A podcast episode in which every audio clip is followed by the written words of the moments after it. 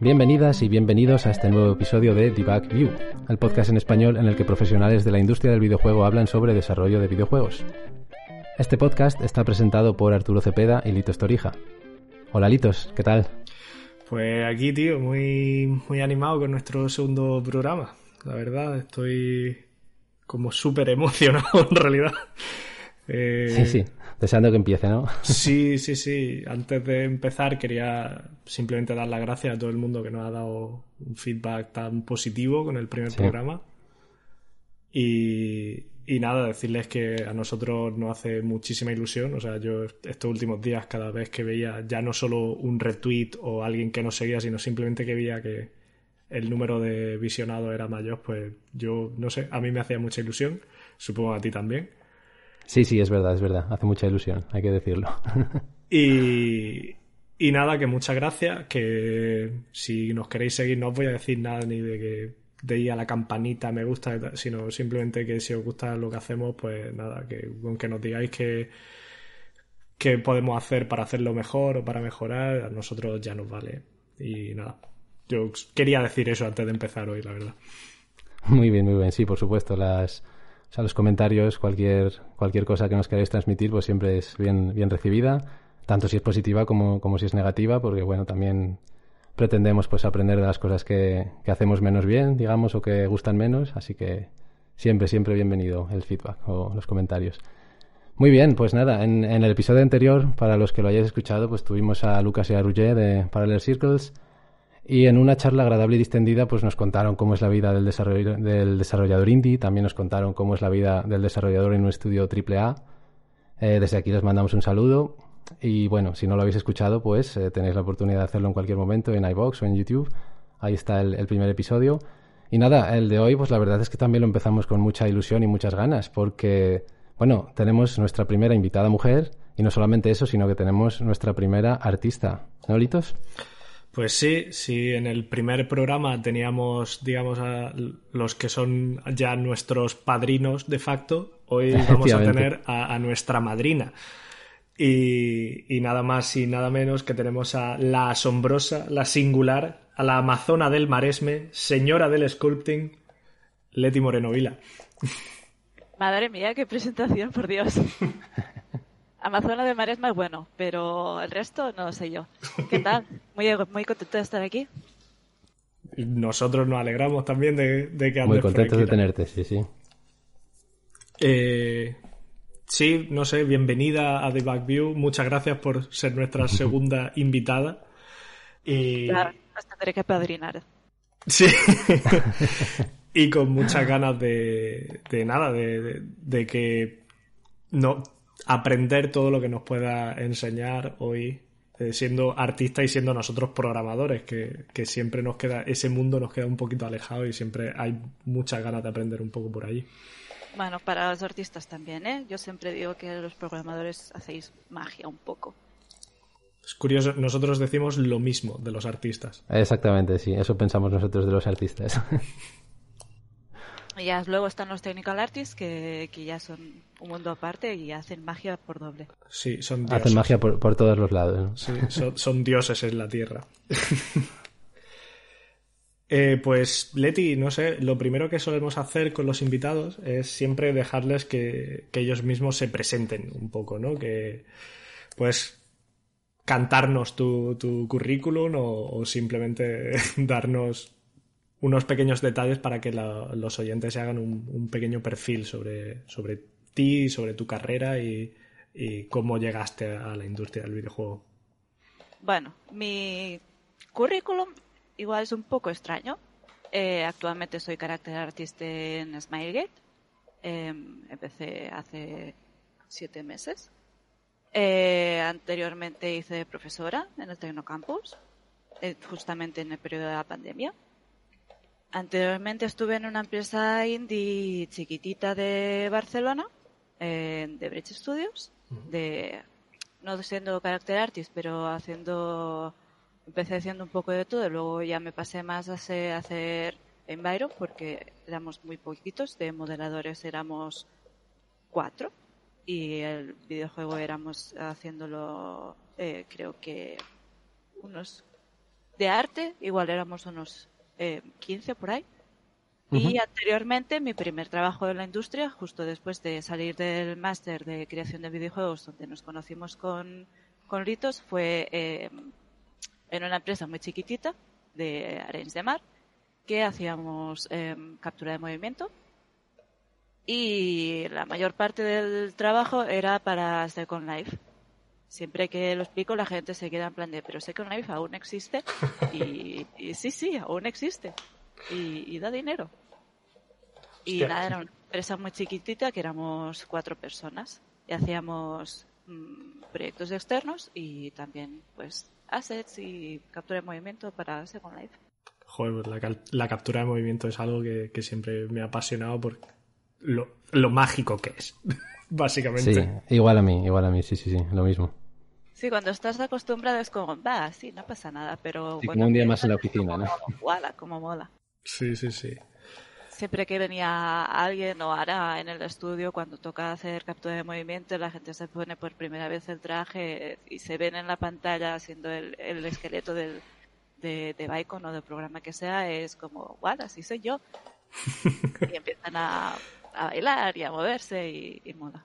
Sí, ya me imagino es una experiencia guay. Nosotros hemos, tenemos la suerte de contar también, pues entre nuestros animadores, pues también hacen captura de movimiento y, y lo mejor en realidad son cuando ves los vídeos de, de los making of de, de, cada animación.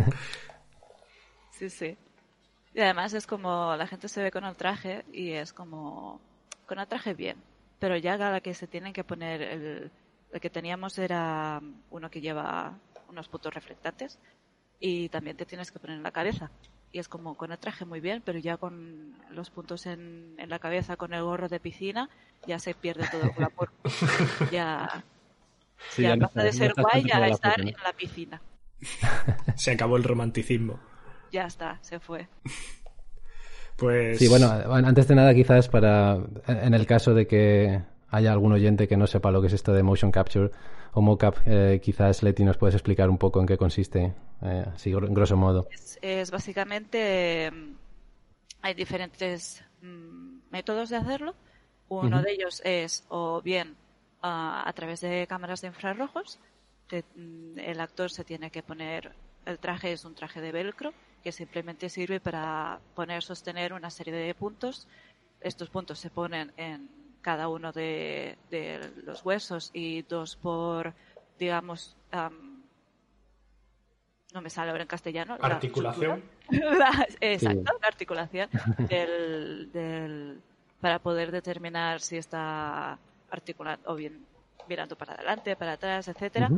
Y de esa manera se puede en el, en el programa de turno y lo que hacen estas cámaras es lanzar una serie de infrarrojos y van triangulando, el programa triangula, como si fuera los GPS, por ejemplo. Cada una de las o sea, cada uno de los puntos tiene que ser visto por al menos tres cámaras para que se pueda triangular bien.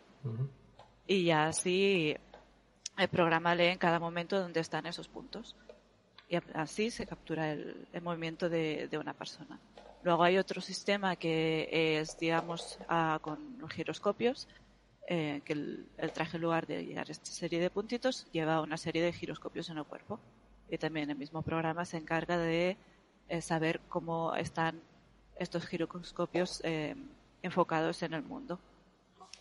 Cada uno de los métodos tiene sus ventajas y sus inconvenientes, pero, pero existen este, estos dos métodos.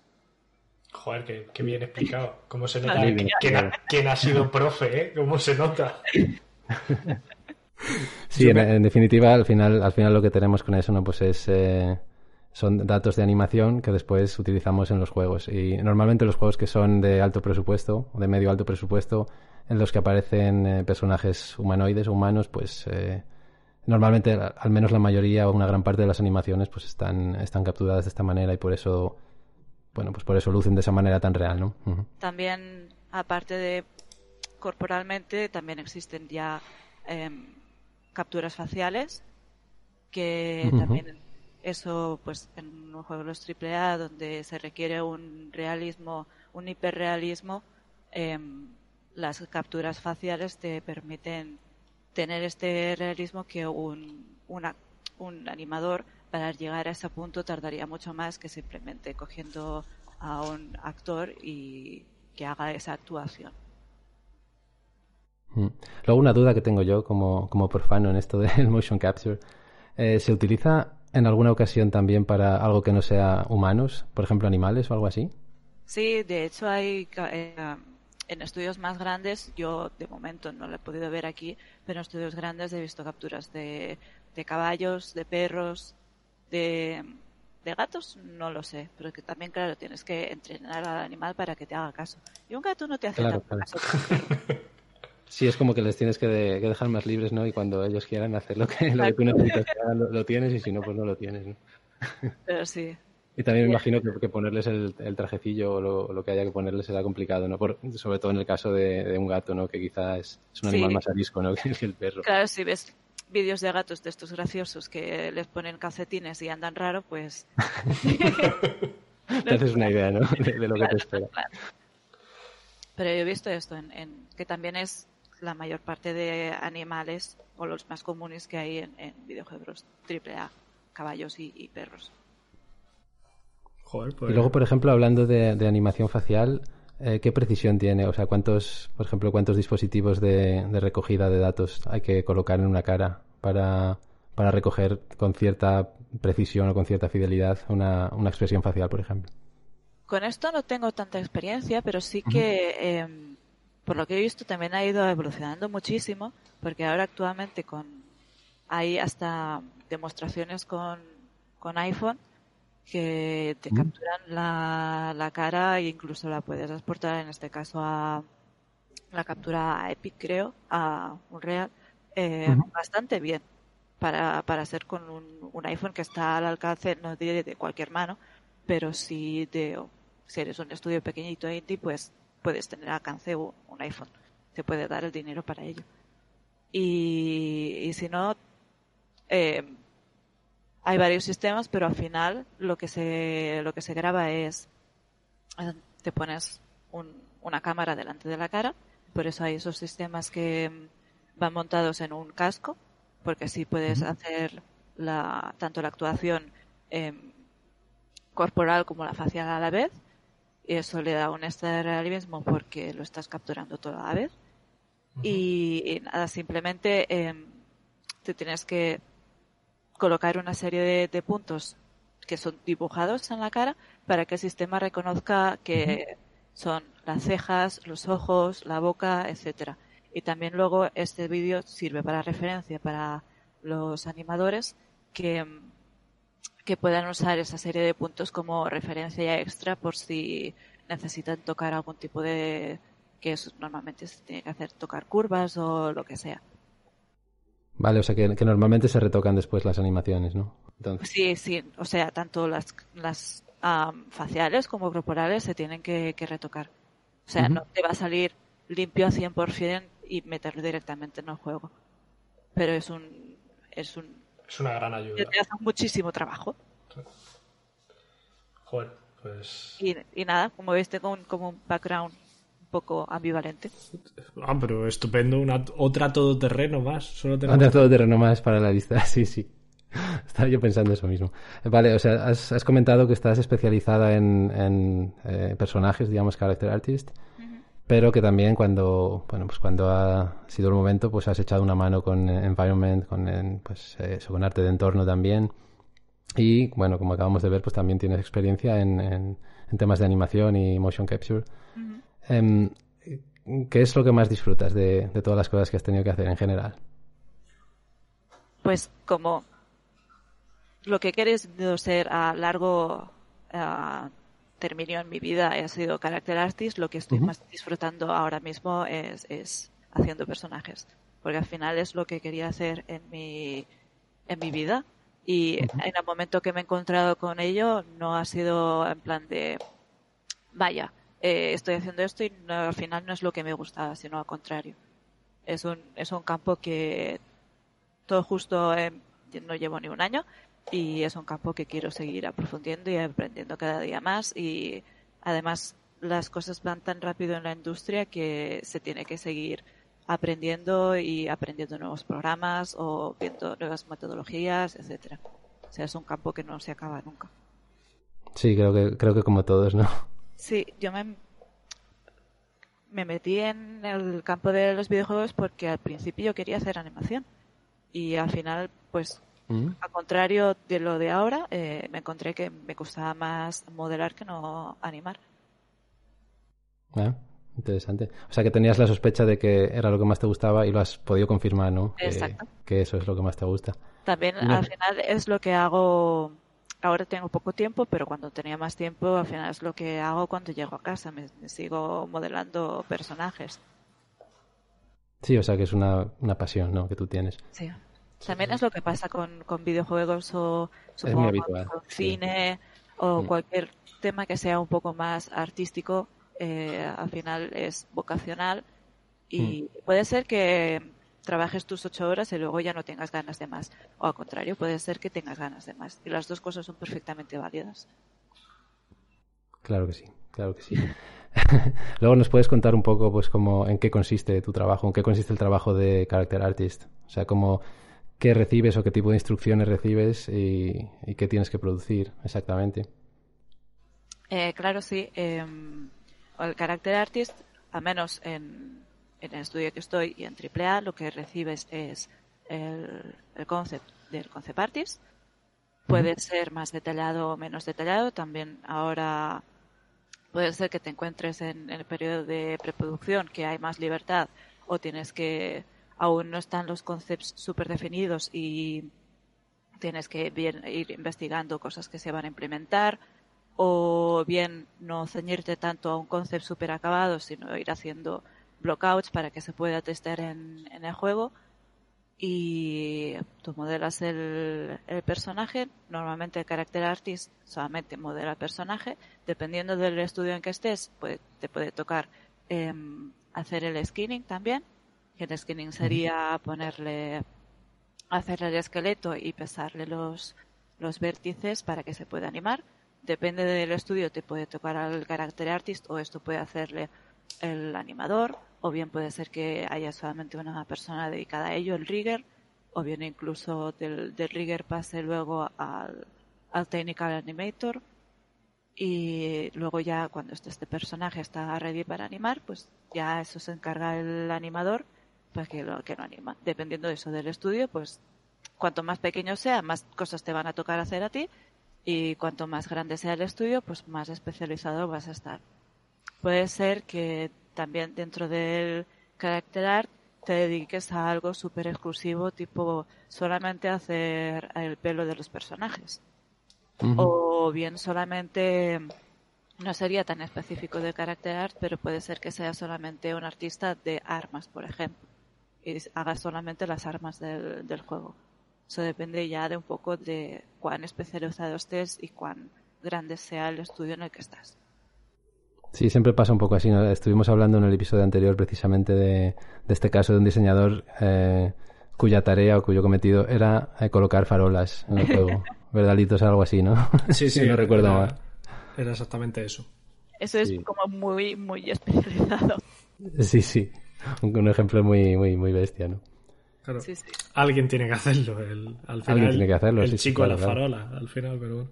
Claro, también dependiendo cómo evoluciona la, la industria o las herramientas que tengas, igual no es necesario que haya una persona que haga, ponga solamente farolas, porque eso ya se puede ah, hacer de una manera más procedural o mm, más automático, en plan, quiero hago un spline y en este spline quiero las farolas a dos metros de distancia. Que te lo haga eh, Houdini o Unreal o el programa que sea. Houdini, otra fuente de magia. Y además, el nombre está elegido, a la, está elegido perfectamente. Sí, sí, sí, sí. En, en mi estudio son cuatro o cinco de Houdini y madre mía. Se me dicen, no, si es fácil. Y yo, no, no es fácil será para ti, pero no. A mí déjame con lo mío. Yo con ZBrush voy esculpiendo poquito a poco y ya está. Sí, sí, el Houdini es un programa impresionante. Yo tampoco tengo ni idea de utilizarlo, pero sí que lo, he visto las posibilidades que tiene y es, o sea, puedes hacer cualquier cosa que te, que te imagines. ¿no? Y me, me, gusta que hayas utilizado el verbo esculpir porque te iba a preguntar, eh, ¿qué relación hay, digamos, entre... Porque al fin y al cabo modelar en 3D sería como esculpir en un mundo virtual o como, como escultura. Em, ¿Qué relación hay entre la escultura en el mundo real, digamos, y la escultura en el mundo virtual? Para los que no tenemos ni idea de estas cosas. Pues, a ver, de hecho, para esculpir se usan, bueno, en la industria se usa ZBrush, ZBrush. Em, también hay Madbox, que Autodesk intentó sacarle el puesto a ZBrush y no lo consiguió. Y depende mucho de cómo el... Voy a sonar muy artística igual, pero el feeling que te da el programa a la hora de esculpir. Y eso es lo que no ha conseguido Madbox cuando estás esculpiendo en ello. No se siente bien, no se, no se tiene buen feeling. Y en cambio con, con Cibras tienes el feeling de estar esculpiendo en, en el mundo real se, se siente como si estuvieras esculpiendo barro, pero con las ventajas de ser, de ser en un ordenador. Y mm. sirve lo mismo si estás, eh, sobre todo con personajes, los conocimientos que tengas de, anatomía son exactamente los mismos, los conocimientos de proporción, eh, o sea, todos los conocimientos que puedas tener a nivel tradicional sirven exactamente lo mismo. O sea, también incluso si tienes conocimientos de, dibujo, etcétera, puede ser 3D artist sin saber dibujar. Yo no soy muy buena dibujando, pero todo ese conocimiento más de background, no tanto de saber cómo funciona una herramienta, sino de background artístico, sirve exactamente lo mismo. Lo has mencionado antes que, pues que dependiendo del momento o del proyecto eh, tienes diferentes grados de libertad. Eh, en principio es, tú siempre recibes, digamos, un dibujo, sea más o menos detallado. Bueno, lo que has definido como concept art, que es un poco el nombre más técnico que, se utiliza en la industria. Un dibujo. Al fin y al cabo es un dibujo, ¿no? y bueno, tienes eso como referencia y después pues tienes que, digamos, pasar eso al, a las tres dimensiones, ¿no? Al, volumen. tú que has trabajado así con distintos grados de libertad y con distinto nivel de detalle en esos dibujos, eh, ¿qué dirías que es preferible o que, con qué te sientes más cómoda? ¿Con que te dejen a ti un poco más de libertad? O decir, no, pues mira, yo prefiero saber con más precisión qué es exactamente lo que tengo que hacer y para tomarlo como referencia y después hacerlo. También depende mucho del proyecto en el que estés. Es decir, em, si tiene que ir a la par. Eh, si el concept art no, no es suficiente detalle y en cambio te están pidiendo en el, en el proyecto que hagas algo, si estás, por ejemplo, estás haciendo un personaje realista que lleva una serie de cosas súper específicas, en plan, es, eh, no sé, es un militar y lleva una ropa súper específica de, militar, tiene que ser esta armilla y no otra, tiene que ser así. Si el concept no es detallado, pero en cambio quieren que el personaje sí lo sea, desde la dirección de arte, y tú vas pidiendo feedback y es como, uno te da una cosa, luego el concept artist te da una otra, y es en plan, poneros de acuerdo vosotros, darme todo todo lo que queráis y luego yo lo modelo.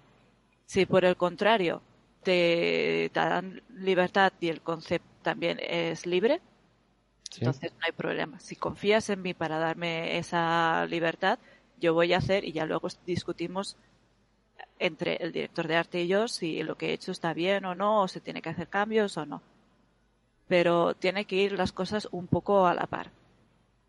Pero me he encontrado las dos cosas, tanto que el, concepto es bastante libre, como también que el concepto es em, súper detallado y específico y se tiene que ceñir a ello em, y no te dan nada de libertad. Yo prefiero que me den un poquito de libertad ni que sea, porque lo que pasa normalmente es que puede ser que el concept funcione en, en 2D, pero haya cosas que en 3D no funcionan. Puede ser o bien cuestión de que te dan solamente, no sé, un concept y hay cosas que no están, o bien que te dan varios concepts y no cuadran entre ellos, pero solamente se ve si lo has modelado en 3D. Y que te piden que seas súper específico y te ciñas y luego ves que no funciona y quieren que te ciñas sí o sí y el 3D no funciona, es como aquí hay un conflicto, se tiene que solucionar de alguna manera. Yo he modelado esto, o os ponéis de acuerdo o aquí se tiene que arreglar de alguna manera. Sí, yo, te, te entiendo bastante bien porque yo por lo menos como gameplay programmer, a mí lo que me ha pasado muchas veces es que te dan unas nociones muy muy vaporosas, pero quieren que se adapten a esas nociones eh, al dedillo. Y tú dices, bueno, pero es que eh, eh, me has dado algo muy conceptual, que no, no tiene nada, nada fijo, entonces o lo interpreto yo como yo quiero, o os ponéis primero de acuerdo vosotros y me dais algo estrictamente definido, porque si no yo no tengo tiempo para perder no tengo tiempo para perder, básicamente, al final. Exacto. o sea, si a mí me das la libertad, yo lo hago y después tenemos que estar eh, todo el rato back and forth de, de, en plan de, no, yo lo quiero esto así, lo modelo no, así no era como lo quería, o que ahora que lo veo em, quiero estos cambios, em, ponte de acuerdo y luego ya lo hago. O si no, dame libertad y luego lo discutimos. Pero mm. también al final eh, con, los personajes como, bueno, también entiendo con, todo en general. Eh, al final lo que sirve es lo que se ve en juego. Y si, aunque el concepto esté súper definido, todo esté ok, eh, les guste a todo el mundo, hasta que no se vea en game y animado, si no funciona, no funciona. Se tiene que tirar para atrás y se vuelve a hacer el trabajo que sea necesario y ya está, no hay problema. Bueno, habrá, habrá problemas si no hay tiempo, pero Claro. Al final lo que lo que vale es lo que se ve en juego. Sí, es verdad que hay ciertas cosas que hasta que no están ya integradas no, no son evaluables, digamos, o no tan fácilmente evaluables, ¿no? Puede quedar muy bonito si yo te hago el, render en Maya, en Marmoset o etcétera, pero si en un real no funciona, bueno, en, en el motor que sea no, no funciona o ya estás testeando y no funciona la silueta o hablando de, de arte, o no funcionan las animaciones, o si no funciona, se tira para atrás y ya está.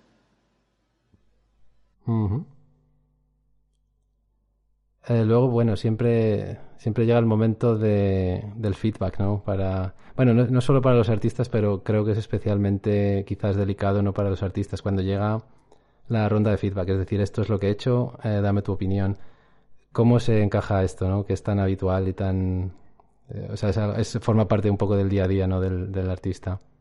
También, bueno, entiendo con, con, todos, porque al final eh, los videojuegos es un, es un trabajo de equipo. Y, tienes que tanto dar, saber dar feedback como saber encajar este feedback. Porque al final te están hablando, si te dan el feedback bien, eh, te están hablando de tu trabajo, no de ti como persona. Que también me he encontrado casos de, gente que se tomaba mal el feedback porque creían que le estaban atacando como persona. Como, no te digo que si, si se da el feedback, bien, en plan de esto no está bien, se tendría que mejorar de esta manera, de esta otra, bla, bla, bla. Si, si te lo dan bien, no te están atacando a ti, eh, y tampoco te están em, otra palabra que no me sale en castellano. Eh, no te preocupes. de menos. Sí, sí. Menospreciando. Tengo mucho lío entre los tres idiomas. Em, no te preocupes, nosotros te comprendemos, te comprendemos. Sí, sí. Vosotros más un poco. Eh, y me ha pasado esto, tanto de dar feedback y que se lo tomen mal, como de recibir feedback de una manera que no era la correcta. Y es una es algo que se tiene que ir con cuidado y se tiene que tener en, cuenta que al final todos somos personas y te puedes tomar mejor o peor las cosas, pero están hablando solamente de tu trabajo.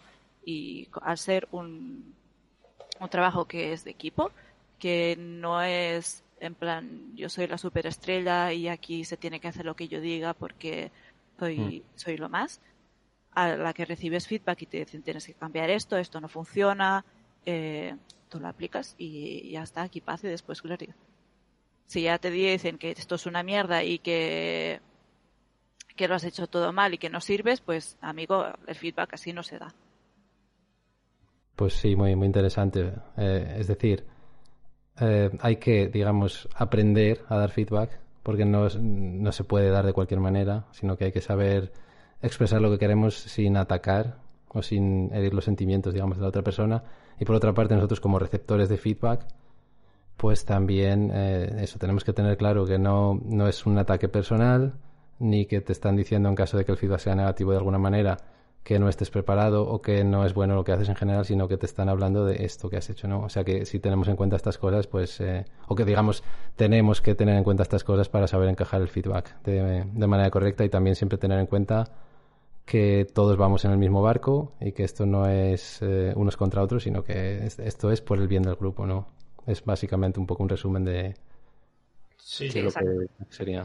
Yo creo que además, eh, con respecto, por, lo menos la impresión que tengo es que en, la rama de arte se, al final aprendéis a ser, digamos, por decirlo de alguna manera, más maduros en ese aspecto, también porque el arte es algo que viene muy de dentro de ti, de tu, de tu inspiración, de lo que tú has hecho y, y, el, y el feedback imagino que, evidentemente tiene una parte muy pragmática y muy medida, pero tiene también una parte subjetiva de tanto de quien da el feedback como quien lo recibe.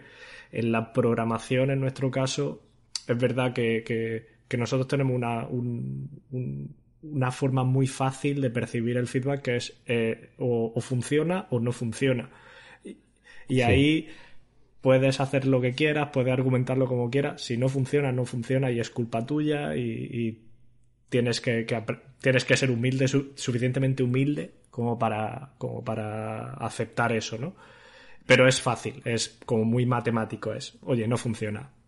Pero también entiendo que tenéis maneras de hacer las cosas, igual te dicen, no sé cómo debe funcionar, pero de esta manera no lo has hecho bien porque hay otra manera, bueno, no lo has hecho bien o mejor sería hacerlo de esta otra manera porque es más óptima, etcétera, etcétera. Sí, sí, pero eso, que, tenemos una primera barrera que desde luego te, que te quita las tonterías. En plan... sí. Eh, no te, te puede, luego me puedes argumentar que esto es mejor para la performance y tal, sí. Pero yo, si fuera artista, imagino que, que tiene que ser más difícil porque eso es algo que, te ha llevado tu trabajo y tal y que tú crees que funciona y, que tú entiendes que funciona de esa manera y a lo mejor llega otro compañero y te dice no mira eh, esto no funciona por esto esto esto porque mi visión es otra y, a, mí por ejemplo que no me veo en esa tesitura yo lo veo desde fuera y entiendo que, que para vosotros tiene que ser imagino que te acostumbras pero que tiene que ser un un proceso complicado.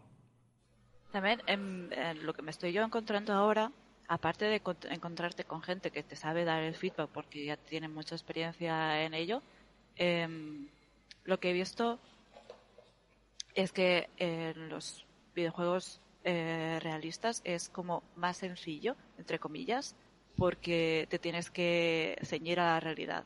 Claro, sí, sí, tiene sentido. Claro, no, mira, tienes estas referencias, eh, tiene que ser así porque lo que tú has modelado no se parece o puedes hacerlo de, esta otra manera, poner estos detalles o incluso eh, puedes puedes acentuar estos detalles porque luego en el proceso se van a perder un poco, así que acentúalos, etcétera. Cambio en, en temas más eh, de videojuegos más rollo estilizado o que sea más con una visión artística concreta, sí que sería más difícil porque a no ser que te tengas que ceñir al 100% al, al concept y tú por otro lado no tienes nada de libertad, solo tienes que modelarlo y pro, em, claro, no sabes lo que hay en la cabeza de esa persona que te está dando feedback si no te, si no te lo sabe dar. Porque te puede decir, no, esto tiene que ser más no lo sé, voluptuoso, y tú es en plan de, vale, ¿qué quiere decir voluptuoso Define voluptuoso. Con estas palabras vagas es como, no estoy en tu cabeza. Eh, necesito verlo visualmente. Sí, sí, sí. Pues sí, sí, muy, muy interesante todo. Es, es un mundo esto de esto del feedback, sobre todo cuando, cuando hablamos de arte, ¿no? que, por definición es subjetivo. Eh, hoy queríamos hablar de, de, un tema que está bastante presente, eh, no solo en la industria del videojuego, sino en el mundo laboral en general, que es el llamado síndrome del impostor, que, bueno, grosso modo, pues consiste en que tú pues tienes un, unos ciertos logros en tu vida o tienes ocupas un puesto de trabajo, por ejemplo, y en ocasiones pues como que internamente pues se te pasa por la cabeza la idea de que quizás no mereces esto que has conseguido o que no sé si decir que no estás cualificado para lo que estás haciendo o algo así. Y un poco queríamos comentarlo. ¿Tú, Leti, en alguna ocasión has sentido esto? Constantemente. Constantemente. Claro, además yo creo que algo que también está relacionado con el feedback que hablábamos ahora. Sí. Sí, sí, por eso viene Nike al dedo. Mm. Eh, también yo creo que es una suma de factores y uno de los factores está feo que igual lo diga en plan porque soy mujer pero realmente eh, en este en esta industria ser mujer eh, está complicado y, mm. y, más si a mí me ha pasado y me ha pasado que me han dicho en el, en el, primer trabajo que tuve me ha pasado que me han dicho que a mí me contrataron por ser mujer porque le estaba yo cumplía la cuota y es como muy bien o sea me estás diciendo que yo no sirve eh, y, eh, porque soy mujer y yeah. claro es al final es una cosa detrás de la otra te encuentras con, con comentarios de este tipo también aparte eh, cuando salimos de, del máster costó muchísimo encontrar trabajo. Eh, también yo soy bastante activa en, la, en, las redes sociales y esto mm. juega y quizás a mi favor, pero también en mi contra, porque vas viendo gente que postea en, en Twitter, en ArtStation, en, en Polycount, que es una... Eh, ArtStation y Polycount son dos webs de, de arte y ves, uh -huh. estás abierta a todo ese mundo que por un lado te ayuda muchísimo porque aprendes a, puedes aprender de gente que no solamente de tu entorno más cercano, sino puedes aprender de, de, de gente que postea o gente incluso en el sector que, que postee tutoriales o cómo ha hecho algo y tú dices, puedo aprender de esa persona que de otra manera no sería, no podría. Y uh -huh, claro. gratis. Pero sí. por otro lado, al encontrarte en, con tanta gente que también busca trabajo o, o etcétera. Eh, sí. Sí, lo que... Te ves, te ves muy pequeñito. Sí, también que, que ves gente que hace cosas, guau, qué, qué guay, ¿no? Y dices, pero yo no puedo hacer eso. Todo te dicen, no, esto pasa, por ejemplo, con, con gente que hace speed scalps, que son, haces un, busto o un personaje en dos horas y lo ves y dices, Buah, eh, este crack ha hecho un personaje que está de puta madre. Mm. No sé si puede, se puede decir estas palabras. Pero sí, bueno. Que quiera. Más tacos que digo yo, difícil. En, en, dos horas, y yo en dos horas eh, hago un, un, un mojón y te sientes en plan, no sirvo. Y tienes esta, tienes esta, por un lado, exposición que está buena, es bueno, pero por otro lado es malo. Eh, sí, es una, un arma de doble filo, ¿no? Como se suele exacto. decir. Por otro lado, eh, al, al, ser mujer y al haber sido criada como mujer, eh, se, nos, se nos tiene un poco inculcado, de, al menos en mi, a mi familia pasó, y hablando con otras chicas también les ha pasado, que las mujeres tenemos que ser perfectas. Cuando hacemos algo tiene que estar súper bien hecho. Eh, para poder hacer um, cualquier cosa, la tenemos que hacer a la perfección. Si no está a la perfección, si es un 8, ya no vale. Sí, porque si no, para eso ya tenemos a tu primo. Exacto.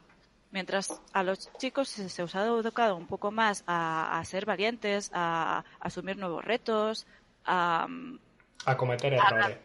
Exacto. A lanzarnos a la piscina y si cometíais errores no pasaba nada, a las mujeres se nos ha educado un poco a que tengamos que ir sobre seguro. Que si por ejemplo, también me ha pasado la hora de opinar, de dar mi opinión. Si no estoy al 100% segura de mi opinión, también en, cuanto a reuniones de equipo, etcétera. Si no estoy al 100% segura de, de, mi opinión, si no tengo todos los datos, si, si no puedo sentar las cosas en piedra, entonces me callo.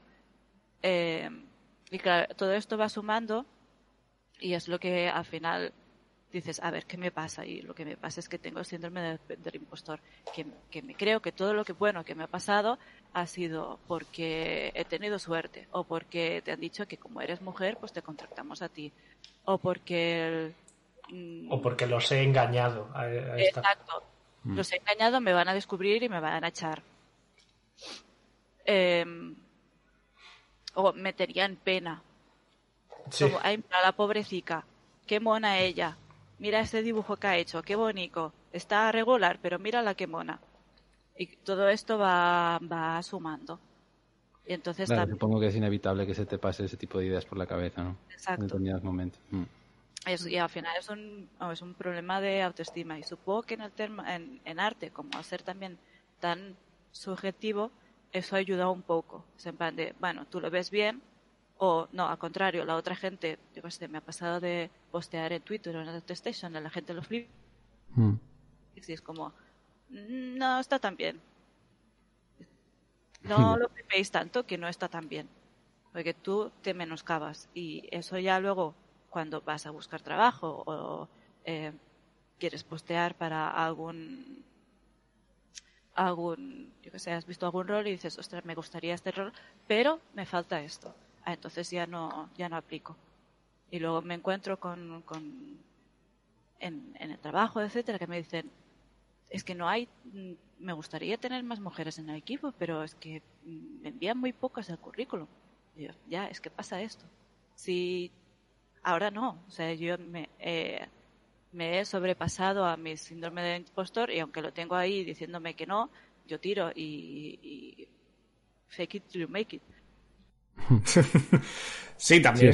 yo, creo que hay que animar a la gente en general a que, bueno, adelante, a probar, a, cometer errores, a, oye, aplica, aplica una castellanización de, de apply, pero...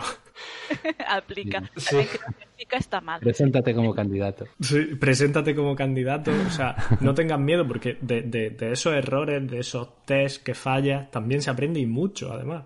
Exacto. Eh, en el momento, en el momento que lo haces, no confías en ti mismo, confía menos en los otros. Confía que tu criterio es válido. Porque ahí no es que eso, que los he engañado y cualquier día me van a echar, no.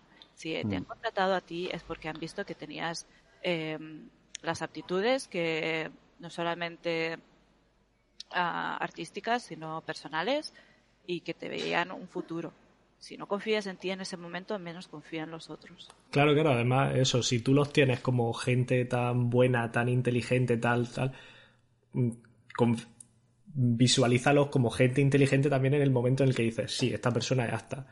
Exacto. O sea, si tú piensas que son tan buenos, ¿cómo puedes pensar que tú eres capaz de engañarlo? Aunque sea de esa forma un poco truculenta, pero... Sí, sí, sí. Sí, yo, yo es que tengo la, la desgracia de trabajar con Arturo, que es, un, es una maravilla de, programador, desde aquí lo digo. Y entonces yo, mi síndrome del de, impostor nunca se irá. Porque, porque siempre veo a Arturo y digo, ¿cómo lo he engañado? ¿Cómo es posible que.? O sea, básicamente me estás echando la culpa a mí, ¿no? De, tu síndrome del impostor. sí, es un, es un problema que entiendo que no solamente está en el, en el arte o por ser mujer o no, yo, te puedo decir, yo he tenido síndrome del impostor. También. La que está ahí y te va diciendo que no y tú tienes que mm, darle a la boquita. Sí, sí, sí. A ver, en mi, en mi caso personal también es algo que ocurre más, pues bueno, al comienzo, cuando empiezas a trabajar en, la, por lo menos en mi caso, cuando comienzas a trabajar en, la industria, cuando da un, un salto gordo que, que, en tu cabeza conceptualmente para ti es un, un, avance o, un gran salto en tu carrera. Y, y, en mi caso, pues eso, era al principio y yo decía, Buah, pero si es que no sé ni de esto ni de lo otro. Era, era el, yo creo que, que, el síndrome del impostor es un poco el, el opuesto al síndrome de, de Dunning-Kruger, ¿no? Exacto. Es como, pero si es que me falta esto para emprender y esto y esto. Y luego tienes gente que, que al contrario no tiene ni idea, pero ellos creen que saben de todo, ¿no? Sí, sí, y viven felices. Sí, sí, sí. Pero a mí, por ejemplo, al principio sí que me pasó de, pues eso, de, evidentemente, si es que es normal, al principio pues ni eres tan rápido eh, o acabas de llegar a un sitio nuevo y, no te puedes enterar de, las cosas tan rápido como lo hacen los demás porque no tienes la costumbre, por ejemplo, en, el caso de programadores, pues de trabajar con ese código, ¿no? Y tienes que aprendértelo y, y tienes que darte a ti mismo el margen de, hostia, tengo que, que, que, que darme un margen a mí para para normalizar, para aprender eh, pues toda este, este, esta code base y, y, entonces podré aportar y podré ser tan productivo como los demás en mi, en mi campo, porque también es eso, o sea, no te puedes comparar con alguien que no, que no está en tu especialidad. Claro. Claro. Tampoco te puedes comparar que alguien, que es lo que me pasa a mí también, con alguien que lleva igual 10 años en la industria y lo tiene todo por la mano. Claro ha esculpido 50 personajes, o 100 o 200, y, y lo tiene todo atado y bien atado y sabe cómo funciona el motor en el que está trabajando, cómo tiene que esculpir para que se vea bien, etcétera. Tú eres nuevo y tienes que confiar, como ya has hecho anteriormente que has aprendido, pues tienes que confiar que también vas a aprender.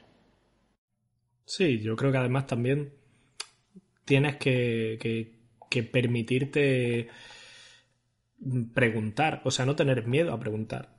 De hecho, de hecho, si tú eres nuevo, es mejor, vale, tú puedes intentar trabajar por tu cuenta, aprender por tu cuenta y tal, pero si te quedas atascado, porque una cosa que pasa que es muy típica es, bueno, no quiero importunar a, alguien porque le estoy quitando tiempo de su trabajo para solucionar esta tontería que es mía. Puede ser, pero, pero sois un equipo y si, tú, y si tú vas remando a contracorriente todo el rato sin ayuda, vas a ser más lento. Si alguien te ayuda al principio, tu curva de aprendizaje va a ser mucho más relajada, más fácil, y luego ya, ya le devolverán los favores en otros momentos. Y aquí está en que eh, este trabajo no solamente consiste en hacer tu trabajo, programación, arte, animación o que sea, sino que también te pasas ocho horas o más en el trabajo y al final estás trabajando con personas. Al, de tu lado, si es una buena persona, no le va a molestar para nada que tú le preguntes. Sí, sí, totalmente. Porque es mucho mejor que tú le preguntes y lo solucionéis en media hora, cinco minutos, dos horas, el que sea, que no que tú tires por tu lado digas, bueno, yo creo que lo soluciono así y luego alguien tenga que venir a arreglarte lo que has hecho mal. Exactamente. Yo creo que además... Sí, sí, yo, creo que simple y llanamente es parte del trabajo, ¿no? Lo de consultar cosas con los compañeros o preguntar es, simplemente parte del trabajo, o sea, hay que verlo así, de esa manera. Sí, no te deja por debajo de nadie ni... Exactamente. Ni te coloca en una mala posición. Además, eh, hombre, no puedo hablar por todos los estudios, pero por ejemplo, en, eh, nuestro caso, eh, donde trabajamos Arturo y yo, en, en Deck 13, eh, en nuestro equipo, una de las cosas más importantes, aparte del test que tiene, que tiene alguien que, intenta tener un, puesto de trabajo con nosotros, tiene también una sesión un poco social con nosotros. Lo típico pre-pandemia era, pues, unos cuantos vamos a comer y entonces también conocemos a la persona porque yo siempre lo he dicho, que a nadie le gusta trabajar con un capullo. Exacto. Y de hecho, mm, Arturo lo puede decir, que ha habido momentos que alguien era muy bueno y hemos dicho, pero es que no encaja. No encaja en el equipo. Totalmente. Es que es eso, estás trabajando también con personas. Sí, la persona tiene que, encajar en el equipo. si es un pero va, va crecido por la vida y no le puedes hablar, es como mm, dedícate a, hacer algo que estés tú solo, porque en un equipo grande no funciona esto. Claro, evidentemente se buscan personas más empáticas, por decirlo de alguna manera, a todos los niveles. Porque hay momentos muy estresantes y si no tienes a alguien que. no tienes personas que se puedan apoyar uno a otro en, momentos más duros de más estrés, pues evidentemente es la, es la fórmula para un desastre. Totalmente. Sí, yo creo que eh, quizás como consejo para, para quienes estén estudiando o aspiren a, trabajar en la industria, pues eso, eh, que un poco sepan lo que se van a encontrar. En la industria, pues eh, normalmente hay trabajadores de muy alto nivel, entonces es eso, pues un poco estad esperando eso, ¿no? Que os vais a encontrar a gente de alto nivel en general y que esto no debe ser algo que os, que, os imponga respeto hasta el punto de, pues eso, de sentir este tipo de cosas, sino que es normal. Siempre es imponente cuando, cuando entras en la industria, cuando llegas a una empresa nueva, de repente pues verte rodeado de cosas así que desconoces o que, con las que no tienes mucha experiencia. Y que es normal sentir este tipo de cosas, pero no quiere decir que no valgas o que no o que en un par de meses no vayas a estar eh, ya, pues eh, digamos, integrado en, el, la manera de hacer las cosas y todo eso. O sea que no sé si tenéis algo que añadir así para como consejo, ¿no? Para para aspirantes o estudiantes. Básicamente se van a encontrar con si, si son buena gente se van a encontrar con, con personas y, que no pasa nada porque te encuentres a tu que de repente, no sé, mm, has encontrado trabajo en Blizzard, toda la vida querías trabajar en, en Blizzard y te encuentres con alguien que, que tu lead sea el, el que ha modelado tus personajes preferidos. Es como... Mm. Está muy bien, pero tú estás allí y no pasa nada. Pregúntale lo que sea, que estará encantadísimo de, responderte. Sí, Eso es, efectivamente. Yo en mi caso, mi forma de, de, lidiar con el síndrome del impostor cuando, cuando lo he tenido ha sido en plan, bueno, darme un poco de margen a mí mismo, o sea, darme un... En plan, no, no pasa nada, o sea, Tómate un tiempo. Eh, si no vale, no va a valer ni ahora ni dentro de un mes. O sea, date un tiempo y dentro de un mes vemos cómo vamos. Y, creo que hay que darse paciencia a uno mismo, no hay que llenarte de exigencia a ti mismo, porque, porque entonces eso te lleva a que no quieras recibir feedback, o sea, no quieras mostrar tus cosas para no recibir un feedback eh, que puede ser dañino para tu, tu seguridad, ¿no? Mm. Y, y, eso es todo lo contrario de lo que debes hacer. Tienes que, exponerte y aprender de la otra gente. Pues te dirá, ah, pues no, mira, hazlo de tal manera y tal. O puedes utilizar esta función. Y, y creo eso, date un poco de margen, no pasa nada por fallar. No, no, no te van a descubrir, te van a señalar con el dedo y fuera a la calle, ¿no? O sea, no va a pasar eso. Lo que tenga que ser será. Exactamente. O sea. Eh, no tiene sentido eh, preocuparse de más en ese aspecto. A ver, puede jugarte en tu contra precisamente al tener este síndrome del impostor y como comentabas, eh, que esto te afecte, que al final eso haga que juegue en tu contra. Sí, sí, totalmente. Hemos hablado del síndrome, pero también tiene consecuencias. Exacto. Y una consecuencia muy típica, pues bueno, eh, al final está en una tensión constante, está en un, en un en una situación de estrés constante y, eso te puede llevar pues desde eh, renunciar a la industria directamente o eso, tener procesos de burnout que no eres capaz de trabajar porque estás quemado por esa situación de estrés y, y entonces pues eso a la larga evidentemente tiene consecuencias. También es, eh, al menos en, bueno, y en programación también creo que es lo mismo, le puede pasar que entres en un estudio y no sepas, eh, a mí me ha pasado que he tenido que pasar de 3 de Max a Maya. Eh, y en programación, como que estás trabajando en un motor propio y cambias de empresa y estás trabajando en otro motor que no sabes cómo funciona. Mm. Sí, Tienes sí, sí. Mm. y vas a ir mucho más rápido a aprender el programa que estén usando. Si te quedas en plan de, no, yo he aprendido hasta aquí y con eso me quedo, en una industria donde todo va tan rápido, eh, te vas a quedar fuera, pero en dos años. Sí, además, no sé, yo es que me he puesto aquí un poco en rollo equipo de investigación cuando habíamos decidido un poco el tema que queríamos tratar. Eh, lo siento, no puedo hacer una imitación de la señora de equipo de investigación, no soy capaz. Pero, claro, me puse a mirar en plan, pues sé que de otros programadores que han tenido síndrome del programa y me puse a mirar por consecuencia y demás. Y, y, he descubierto que, que, hay otro síndrome que llaman, no sé cómo de real será, pero hay un síndrome que sí que lo he visto y que un poco ligeramente lo, podría decir que, he padecido algo parecido, pero es el síndrome del programador auténtico, del verdadero programador. No sé si, si algo así pasa en, el arte. Del rockstar.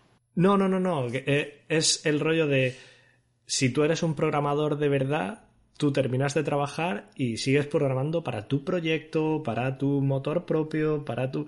O sea, básicamente lo que te viene a decir es la idea de que si eres programador, todo, todo minuto que no programes es tiempo desperdiciado, ¿no? Y, a, mí, que yo que sé, que me conocéis, que yo soy una persona que me gusta mucho hacer deporte, que, soy medianamente sociable, medianamente. Medianamente.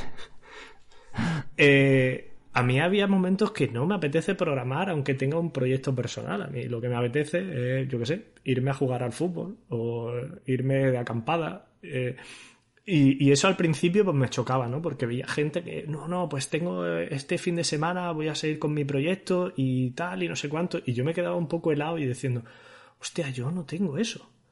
¿Por qué no? ¿Será que no tengo vocación? ¿No? Y, no, ni mucho menos. Cada cual lidia con su tiempo como quiere, ¿no? Y, como mejor le va. Yo sé que para mí, alejarme de la programación, hacer otras cosas, es lo que me mantiene fresco y evita eh, el burnout, en mi caso. También es, es una cosa, al menos en arte esto pasa, no sabía, seguro si tiene un nombre, seguramente, seguramente tiene un nombre, no sabía que en programación ya tenía un nombre eso, pero en arte es lo mismo, tienes que estar 24/7, eh, sales del trabajo, tienes que estar creando todo el rato. Además, desde hace unos cuantos, desde hace unos cuantos años, pero este año quizás con la pandemia lo he visto muchísimo, en Twitter hay una serie de movimientos que son eh, Portfolio Die o Woman in Games o mm, esta serie de, hashtags que cada X tiempo tienes que postear tu arte. Y la parte buena que tiene es que te da visibilidad y eso puede significar a la larga encontrar trabajo, a la larga o a la corta, da igual, porque yo sé, eh, alguien de otro, de un estudio dice, está viendo los retweets y dice, este me gusta, necesitamos eh, esa persona en concreto porque se eh, encaja con el estilo de videojuego que estamos haciendo. Es como, wow, he encontrado trabajo por retweets. Pero por otro lado, es como que tienes que tener siempre arte nuevo en esos, en estos hashtags. Y yo igual llevo un año que, bueno, con la pandemia sí pude, pero que, no, que no, no, tengo, no tengo nada nuevo. Además, en, esto igual es más sencillo de hacer en 2D porque tardas menos en hacer arte en 2D que hacer un personaje entero de, desde el sculpt hasta el, personaje final en game tardas bastante. Mm. pero yo no puedo seguir ese ritmo. Y claro es ponerte e, una presión extra. Exacto. Ya por un lado tengo presión sobre todo a mí me ha costado bastante llegar a donde yo quería llegar, hacer personajes en, en AAA, por lo que me siento súper afortunada.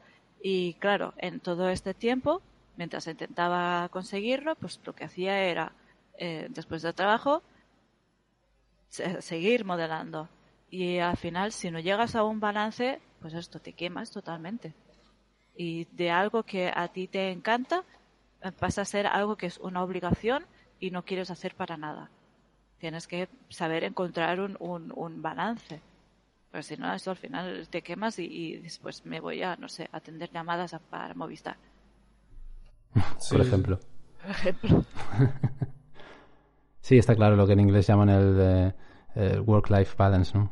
Exacto. Que, es un poco, pues, eso. Es importante mantener un equilibrio entre lo que es la vida laboral y la vida personal y luego sí, lo que decía Litos, ¿no? Pues es muy habitual en, programadores pues que después tengas tus proyectos personales o que sigas programando en, el mismo lenguaje o en otros lenguajes que, lo que utilizas en el trabajo. Eso, eso da un poco igual. Y en definitiva, pues eh, eso depende de la persona, ¿no? Tú puedes elegir cómo empleas tu tiempo libre. Entonces, si, si a ti te apetece hacer ciertas cosas que estén relacionadas con eso, pues adelante. Y si no, pues no. Y eso no te hace menos programador o te, o te convierte en un profesional menos competente, ¿no? Eso tiene que, eso tiene que estar claro. Mm. En arte es, es, exactamente lo mismo. Sí, efectivamente, o sea, en cualquier rama. Exacto. Mm. Y que al final eh, hasta es contraproducente porque podría ser que, puede ser que lo que hagas en tu tiempo libre al final te beneficie no solamente a nivel físico o mental, sino que te dé referencias para lo que estás haciendo.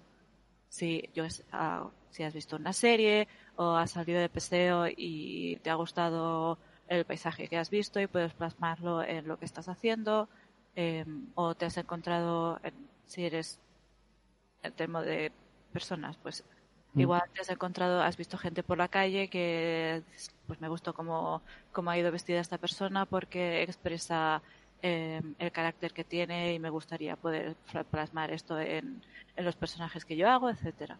O sea que al final hasta puede ser productivo en términos eh, laborales, estar, tener tiempo libre y hacer otras cosas que no sea estar 24/7 con, con, con tu arte o con la programación o haciendo videojuegos a nivel personal.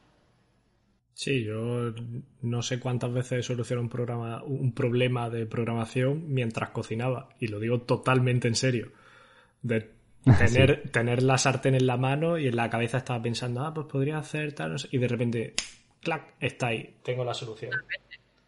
o estás, estás muy cansado y dices, mira, me voy a dormir, y mañana te levantas, te vas a la ducha y dices, pero si era esto, cuando tenías la mente totalmente en blanco. Porque estás cansado. Sí, además, es que creo que, que, al final a lo que tienes que aspirar en, en este trabajo, en este, bueno, en cualquier trabajo en realidad, es intentar, pues eso, que, te llene, que seas feliz, que, que, Y, por lo menos intentar mantenerte pues, en ese trabajo que te hace feliz durante muchos años. Y, y no sé, antes, eh, preparando un poco el programa, antes le he enseñado a Arturo un, un par de... Yo había dado un par de ponencias sobre cómo es la industria por dentro a, a estudiantes y tal, y recuerdo que mm. tenía una... una una encuesta de Gama, que Gama Sutra hizo en 2013. Uf. Eh, y por suerte veo que hay números que porque veo que hay números que han cambiado porque luego Skill Search ha hecho otra encuesta cada año ya la hace y la de, la de este año pues, entonces hay datos que a mí en, en 2013 me llamaron mucho la atención ¿no? que, que, que me parecerían significativos y que mostraba un poco pues el lado oscuro de, de la industria ¿no? que musiquita de, Star Wars aquí. Pero eso y en la eh, si no lo pegaré luego en los comentarios o lo que sea las dos encuestas para que la gente los vea pero eso en la de Gama Sutra de 2013 y más focalizada en Estados Unidos eh, venía a decir que, que la cerca del 90% de, de la industria eran gente entre 22 y 44 años o sea, mm. que. Y sobre todo, que, que de todo eso, que el 69% de, de toda la industria en gente entre 22 y 34. Es decir, a partir de ahí la gente empezaba a abandonar. Claro, eso y las edades donde, donde, más energía tienes, ¿no? Sí, sí. Eso significa que cuando ya llevas unos años en la industria y puedes ser senior, lead, director, etcétera, abandonas. Sí, sí, te vas a otro lado porque cobras más, te deja, tienes mejor balance de... Eh... Pues quemadísimo y, ya no pagas más. O sea, y luego había otra gráfica en esta de Gama Sutra que, venía a decir que, eh, gente, o sea, igual, que era, a ver, era un 86% de la gente era gente entre que tenía de la industria entre 1 y 15 años. Eh, o sea, que a partir de los 15 años había un 7% de gente con más de 15 años en la industria. Eso es muy poco. Es muy poco, lo comparas con cualquier otra industria y tal. Y entonces, pues, esa es de 2013, pero también tenía la, de este año, que es algo mejor, pero no es una, no es una maravilla. que estoy buscando aquí. Y tenía, creo que era al final de casi todo. Disculpen por, eh, por tener tan mala planificación, pero esto soy yo. programa, no pasa nada. Sí, y bueno, pues aquí en, la demografía principalmente aplicada a Europa, creo que, era este de Skill Search, pues venía a decir que, que, había aumentado esos porcentajes. De hecho, ahora gente con más de 10 años en la industria era pues, un 25% de, de toda la industria, que ya algo mejor.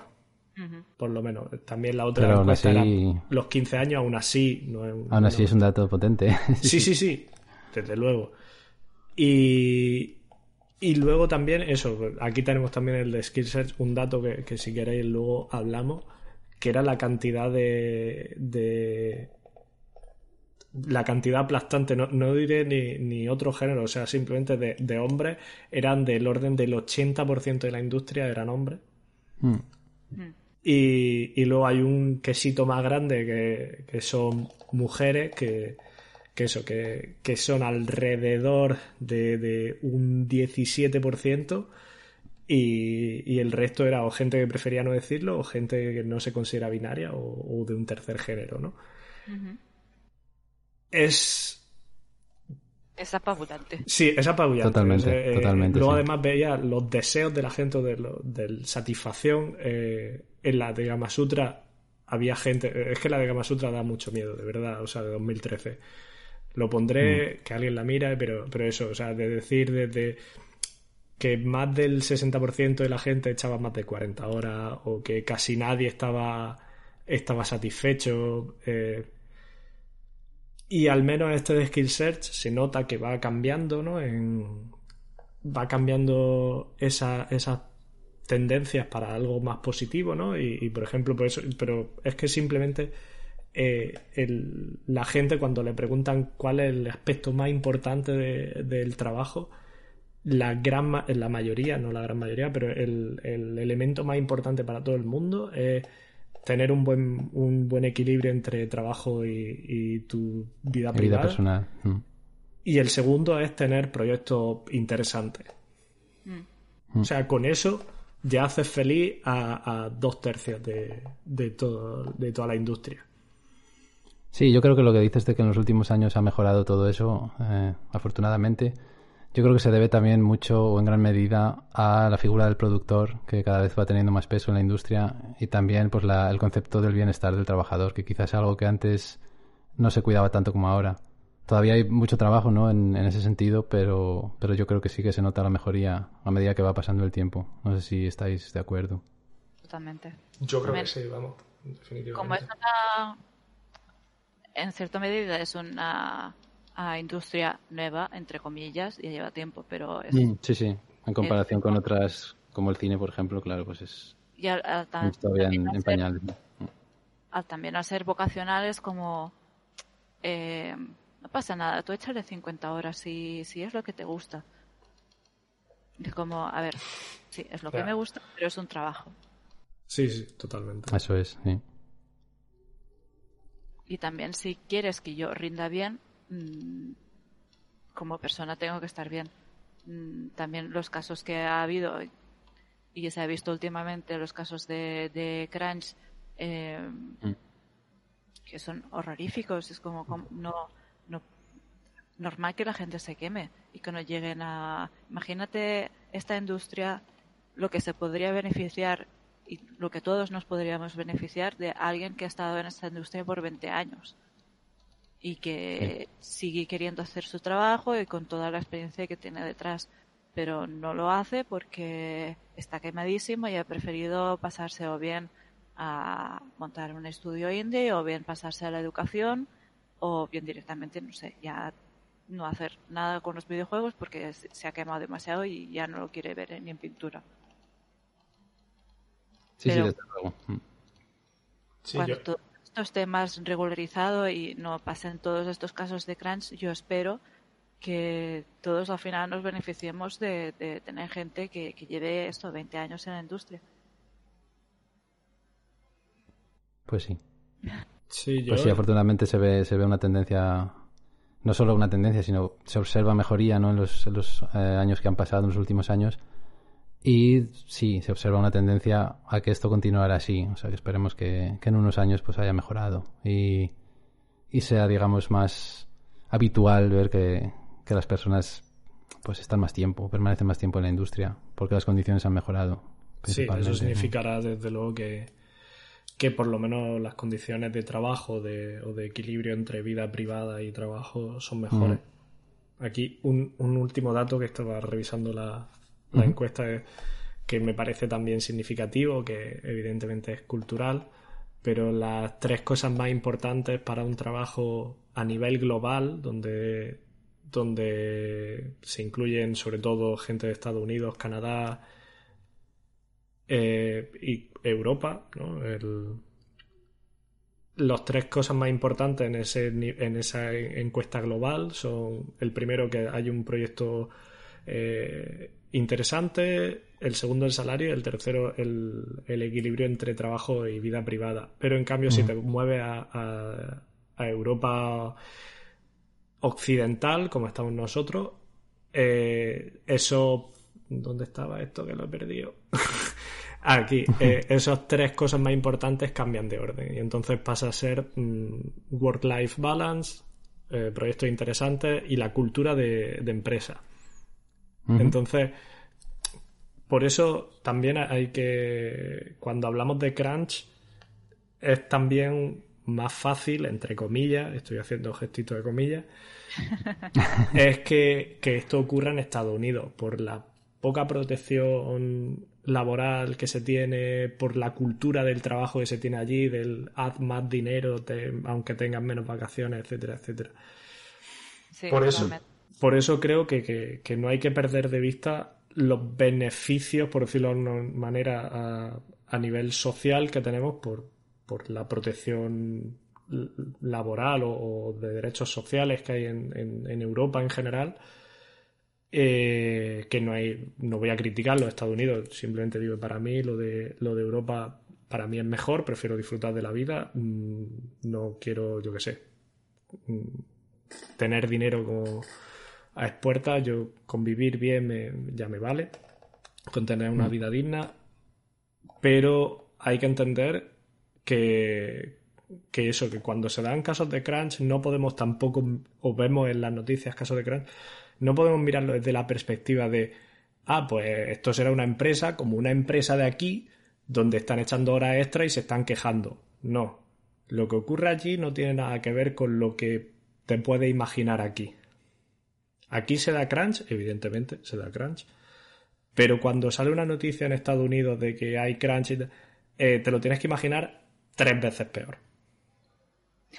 Porque no están, no están tan protegidos básicamente. Entonces, allí es como. Y además, allí sí que es más el. Bueno, si en un momento dicen, bueno, pues hasta aquí has llegado, es verdad que, que al no tener protección, y por eso también bueno, la cultura de allí de que todo sindicato significa comunismo, pues hay que entender que, que, es posible que te digan, bueno, eh, recoge tus cosas y hasta luego. Y eso en Europa no, no puede o no debería pasar.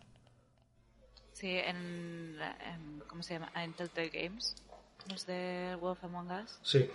Sí, les pasó que estaban, hacía como gente, incluso llevaban gente de Europa para allá, y esto salió hace cosa de un año, quizás, y los, los que ponían pasto dijeron hasta aquí, y cerraron el estudio, y la gente se encontró en la calle sin allí como al no haber seguridad social es como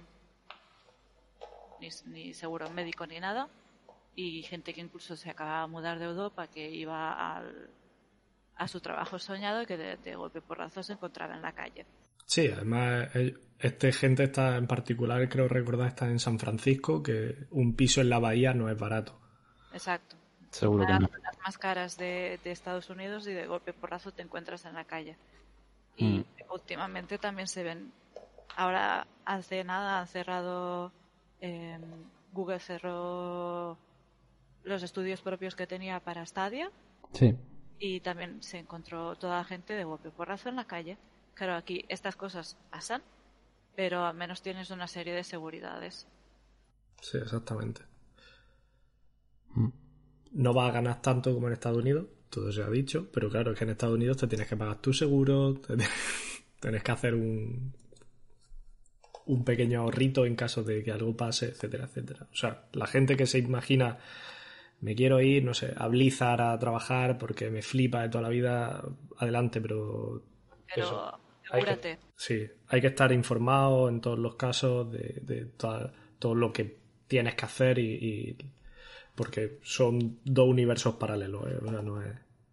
Y lo, lo, lo malo es que estamos exportando como a tener las redes sociales ser globales vemos casos que pasan allí, no solamente en videojuegos, sino a cosas de, a nivel social, que mm, estamos exportando sus problemas aquí, cuando sí, ellos tienen sus problemas y está muy mal. Pero nuestra sociedad no es, incluso ser un mundo occidental, no es exactamente lo mismo que el mundo occidental que tienen en Estados Unidos. Ellos tienen sus problemas, nosotros tenemos los nuestros, a veces son los mismos, a veces no. Eso se me ocurre con, con problemas de, de, racismo y todos estos temas que mm, aquí tenemos racismo, allí tienen racismo, pero el racismo de aquí no es el mismo de allí. No digo ni que uno ni que el otro sea mejor o peor, pero es diferente. Sí, diferente. Mm. Cuando allí nos dicen que aquí los, los, los, los españoles somos hispánicos o somos latinos, es como, bueno, a ver, el concepto que tú tienes de gente blanca no es el mismo que tenemos aquí de gente blanca. Y somos un mundo occidental, pero funcionamos un poquito indiferente. Sí, yo creo que, es, que sí, en general sí, lo, lo ves también, yo que sé, con gente, con amigos americanos que, que han vivido un tiempo aquí y que luego que se sorprenden de, igual que evidentemente se sorprenden de algunas cosas nuestras para bien y para mal y... Pero tiene gracia porque algunos de ellos luego han vuelto a Estados Unidos y te hablan y te dicen, joder, macho, pues echo de menos o no, ahora no me cabe en la cabeza vivir sin tal. O, eh, el director de arte que tengo, bueno, el director no de arte del departamento que tengo es de Texas, está encantadísimo con Europa. Es como mm. que ahora no volvía allí ni de, ni de broma. que sí, chavales, que hay que viajar, que hay que experimentar otros sitios. Hay que viajar, hay que viajar. Incluso, eh, por otro lado, irte a, Oriente y tal. Ahora me lo pienso y dices, un año en, no sé, Singapur, no te diría que no. Más, igual no. Pero un añito sí, ¿no? Un añito para ver sí, el cambio de cultura y todo esto. Se tiene mm. que tener la mente abierta. Pues sí, importante. Y yo para terminar de hablar sobre la industria de esta sección, eh, bueno, es un tema que en un mundo ideal no tendría cabida mencionarlo siquiera, pero por desgracia, aunque se, eh, que en los últimos años pues se ha hecho también mucho progreso, pues sigue siendo un tema importante, que es eso, pues lo, eh, que hemos hablado un poco antes ya, que es el papel de la mujer en la industria. Tú, Leti, ¿qué consejo le darías a, pues a mujeres que aspiran a trabajar en la industria o que están estudiando? Cómo, digamos, afrontar estas, pues sí, digámoslo así, diferencias ¿no? que hay, o, o esta dificultad adicional, si queremos decirlo así, que, que sentís las mujeres, o que, bueno, sentís porque, porque existen, ¿no? Está, es, es un tema complicado, porque no solamente, no solamente depende de, nosotras como trabajadoras en la industria, sino que también depende de, internamente en la industria que que se ponga un poquito de, nuestra parte. Puede ser en caso, me refiero a casos que yo, por suerte, no me ha pasado, pero eh, le he leído experiencias y, sé de gente que sí que ha tenido malas experiencias con, compañeros o con superiores, etcétera. Y en estos casos, por un lado, tú tienes que tener em, el atrevimiento de ponerte en contacto con, con recursos humanos, pero también desde recursos humanos te tienen que echar una mano. Eh, porque ah, también sé de casos que ha sido en plan de no es para tanto. O, mm, eh, vale, pero es una persona que tiene mucho poder y no lo podemos echar porque eh, es una persona que ahora mismo la necesitamos. Y tú, en cambio, como no eres tan necesaria, pues igual la que te llevas la peor parte eres tú. Así que es, un tema bastante complicado. Sí, que en ocasiones os sentís también desprotegidas ¿no? ante este tipo de situaciones. Mm. Por eso en, hace, formo parte de, un grupo de aquí de España que se llama FEMDEPS, que surgió precisamente para mm, podernos agrupar y darnos cuenta de que no estamos solas, porque al ser una industria que es tan altamente masculina, cuando tú entras a un estudio, solamente cuando además son lo que hay aquí, que son estudios o bien pequeños o bien hay muy poquitos estudios triple A, em, que, que, sean, no sé, 200, 300 personas que ya te encuentras con más mujeres y no te sientes sola. Pero en un estudio pequeño puede ser que tú seas la primera mujer o que seáis dos o que seáis claro, sí, sí. y te encuentras sola o que te encuentras que igual dices me ha pasado esto pero no sé si estoy haciendo em, si estoy exagerando o realmente ha, sido algo grave y por estos casos sirve bien tener un grupo de, apoyo y poder comentar mirad me ha pasado esto eh, vosotras creéis que me ha pasado o mm, al contrario que debería emprender acciones legales si tengo que hacerlo eh, cómo lo hago y sirve todo, todo esto para darnos cuenta que no estamos solas, darnos apoyo, darnos recursos, etcétera. O sea que para mujeres que quieran entrar en, en la industria o estudiantes, etcétera, existe FEMDEPS aquí en España. Pues genial, pues muy buen consejo, muchas gracias por ello. Sí, además. Así que tomad nota. Todo el mundo que quiera, pues eso, que quiera contactar, de qué forma debería hacerlo, Twitter, email. Y el, hay el Twitter de FemDevs, eh, luego tenemos un grupo de Discord, también lo mismo, y hay página web que será femdevs.com o algo así. Yo. Y, ah, sí, perdona, continúa, que te he cortado. no, no, no, eh, pasa nada. Eh, femdevs.es y ahí hay el email de contacto. Ahora con todo el tema de COVID, eh, pues mm, no se puede hacer mucha cosa, pero eh, pre-COVID, en los buenos tiempos, pues hacíamos quedadas y eventos y eso. Sí, pero bueno, simplemente tener un enlace, aunque sea en Discord, en, se, puede, tener grupos geniales en Discord para, para contactar con ellos, para aprender más. Así sí, las cosas buenas que antes no existía y yo hubiera eh, agradecido mucho cuando estaba estudiando máster, no solamente este tipo de em, asociaciones, sino eh, que existan grupos de, de estudiantes o existan cosas tipo ArtStation, o etcétera, o mm. incluso Twitter, que te puedes poner en contacto con gente que ya está en la industria y no lo encuentras tan lejano y es como, bueno, me gustaría preguntarle em, X cosa a esta persona, pues le voy a escribir un tweet a ver si me lo responde. Y es una cosa que a mí me gustaría que hubiera existido hace 10 años. Sí, yo además pues- en, ese aspecto, eh, yo no, no sé vosotros, pero sí que voy viendo un cambio lento, pasito a pasito, pero voy viendo un cambio. Entonces, para mí, por ejemplo, es significativo que, que mi hermana, yo tengo una hermana mayor que yo, no tocaba un videojuego ni con un palo y, se mofaba de mí diciendo, ah, pero mira, el freak, tal. ¿Qué cosas te gustan? Sí, pero, ah, tal, te vas a quedar ciego con eso, tal. Eh, y en cambio, ahora mi hermana juega con su hija.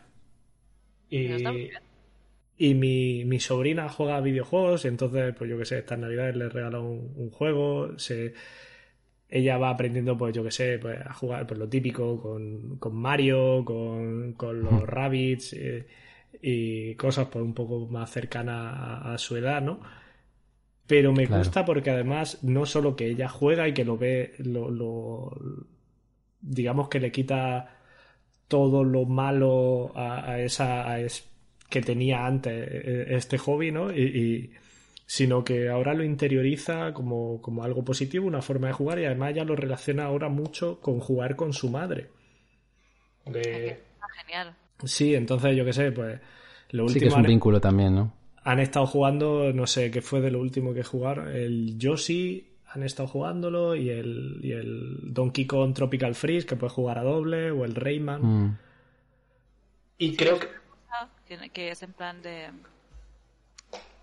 como a, a ser chiquitita que puede hacer con su madre, que no es en plan de, es una cosa que tu carroza no vas a entender en tu vida, que boomer, etcétera sino es una cosa que les une. Sí, y además yo creo que también tiene el, el, punto positivo de que antes eso era como, no, eso lo hacen los niños.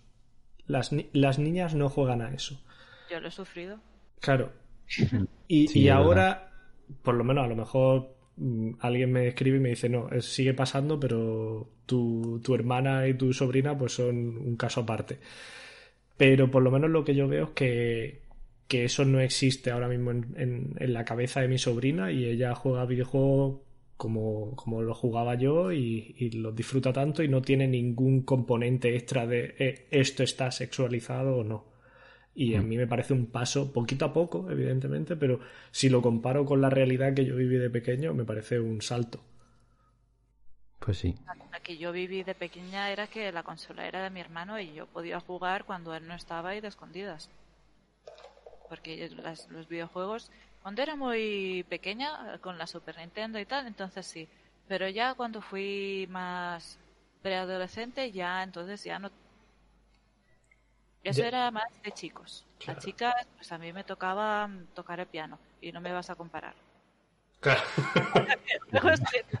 Eh, escalas de arpegios con Bach. No es lo mismo. No, no. Vale, pues yo para, para cerrar el tema este del, del papel de la mujer en la industria, quería comentar una noticia que apareció hace unos meses en el periódico que decía que mm, a pesar de que en torno al 50% del mercado de, bueno, de, de consumidores de videojuegos es un 50%, porque claro, tenemos que tener en cuenta que hoy en día pues también hay forma parte de todo tipo de juegos, ¿no? Los juegos sociales tipo Facebook o juegos de móviles así más sociales que le gustan en general más a, a las mujeres o que juegan eh, mayoritariamente. Entre todo el, mercado de consumidores de videojuegos, en torno a un 50% son mujeres y sin embargo, en puestos creativos, eh, pues por ejemplo, pues directores creativos o, o los puestos más altos de diseño, eh, el puesto de la mujer está en torno a un 25%, nada más. Entonces te quería yo preguntar, Leti, si tú crees que si la mujer tuviese más peso en este tipo de puestos más creativos, eh, en cuanto al, digamos, al concepto de los juegos o al diseño de los juegos, si crees que habría un gran cambio en el tipo de juegos a los que jugamos o a los que tenemos acceso. Yo creo que habría un cambio totalmente. Porque si, si nos fijamos, la evolución que han estado teniendo los videojuegos en cuanto al- a los protagonistas, eh, te vas encontrando que ahora hace cosa de, no sé, voy, no lo tengo delante, pero puede ser hace cosa de 10 años o 8 Ujú. años, los protagonistas cada vez van evolucionando a un señor de unos 35, 45, eh, blanco, por supuesto, eh, hetero, por supuesto, y ahora últimamente que o tiene un hijo o tiene alguien al cargo que al final acaban teniendo un vínculo emocional que es como casi su hijo o su hija. Mm, Y esta evolución se ha dado porque también dentro de la industria la gente se ha ido haciendo mayor, aunque luego dejen el trabajo a las cuando ya llevan un tiempo porque están quemados, pero mm. la gente que está al cargo de, de, de estas profesiones más artísticas eh, también se hacen mayor y se quieren ver reflejados en el videojuego que están haciendo. Esta gente- Kratos. Kratos. Sí, Eh, Sí, es verdad. pero son Es un caso muy notorio el del God of War. Mm. Mm. Son señores eh, blancos heteros con una persona a cargo. Sí, sí. O sea, los que antes han pasado a ser padres, los diseñadores jefe, y ahora quieren tener protagonistas que son padres también. Pero en cambio que sea una madre, que el personaje principal sea madre o Sí. sea mujer, ya es más normal, muy entre comillas, porque hay muchas menos mujeres que hombres.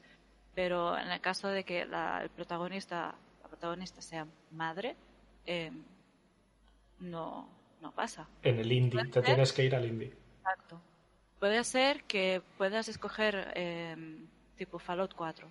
Puedes escoger si quieres jugar hombre o mujer y ya entonces la trama va de que estás buscando a tu hijo.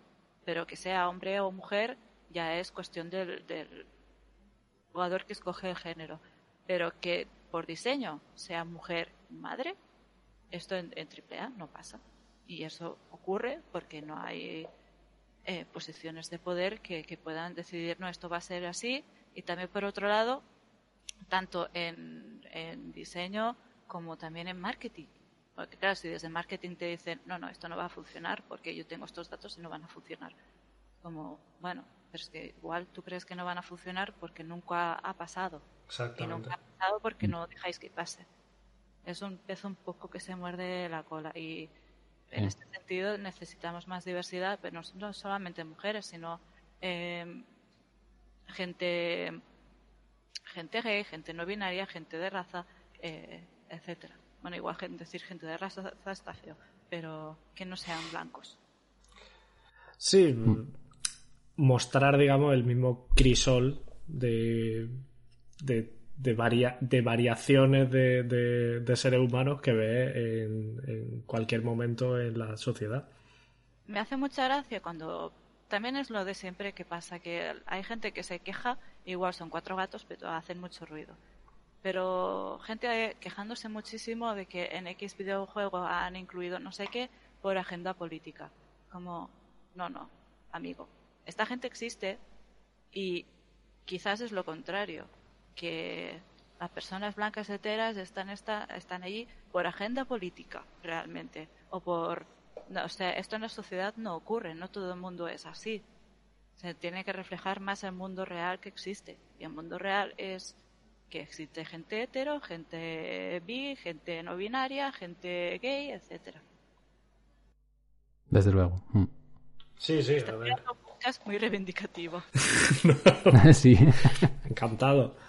No, además, en el caso de God of War, que, que bueno, venía a ser la franquicia que era, y anunciaron que, eso, que Kratos tenía un hijo y, eh, mucha gente puso el, grito en el cielo y tal. Y luego el, juego evidentemente gana a nivel narrativo. A pesar, a pesar de que, bueno, que eso, que luego lo piensas fríamente y dices, eh, eh Cory, amigo, eh, no sé, tenías que tener tú un hijo para dejar de hacer, de, de para madurar un poco también en la, la idea de, hombre, Ahora tiene un hijo, ah, pues yo ahora quiero un, hijo en el videojuego. Claro, exactamente. Y de, repente Kratos parece más humano que antes. Y dice, hombre. Sí, sí. Y también vi el, cambio de diseño y dije, por fin.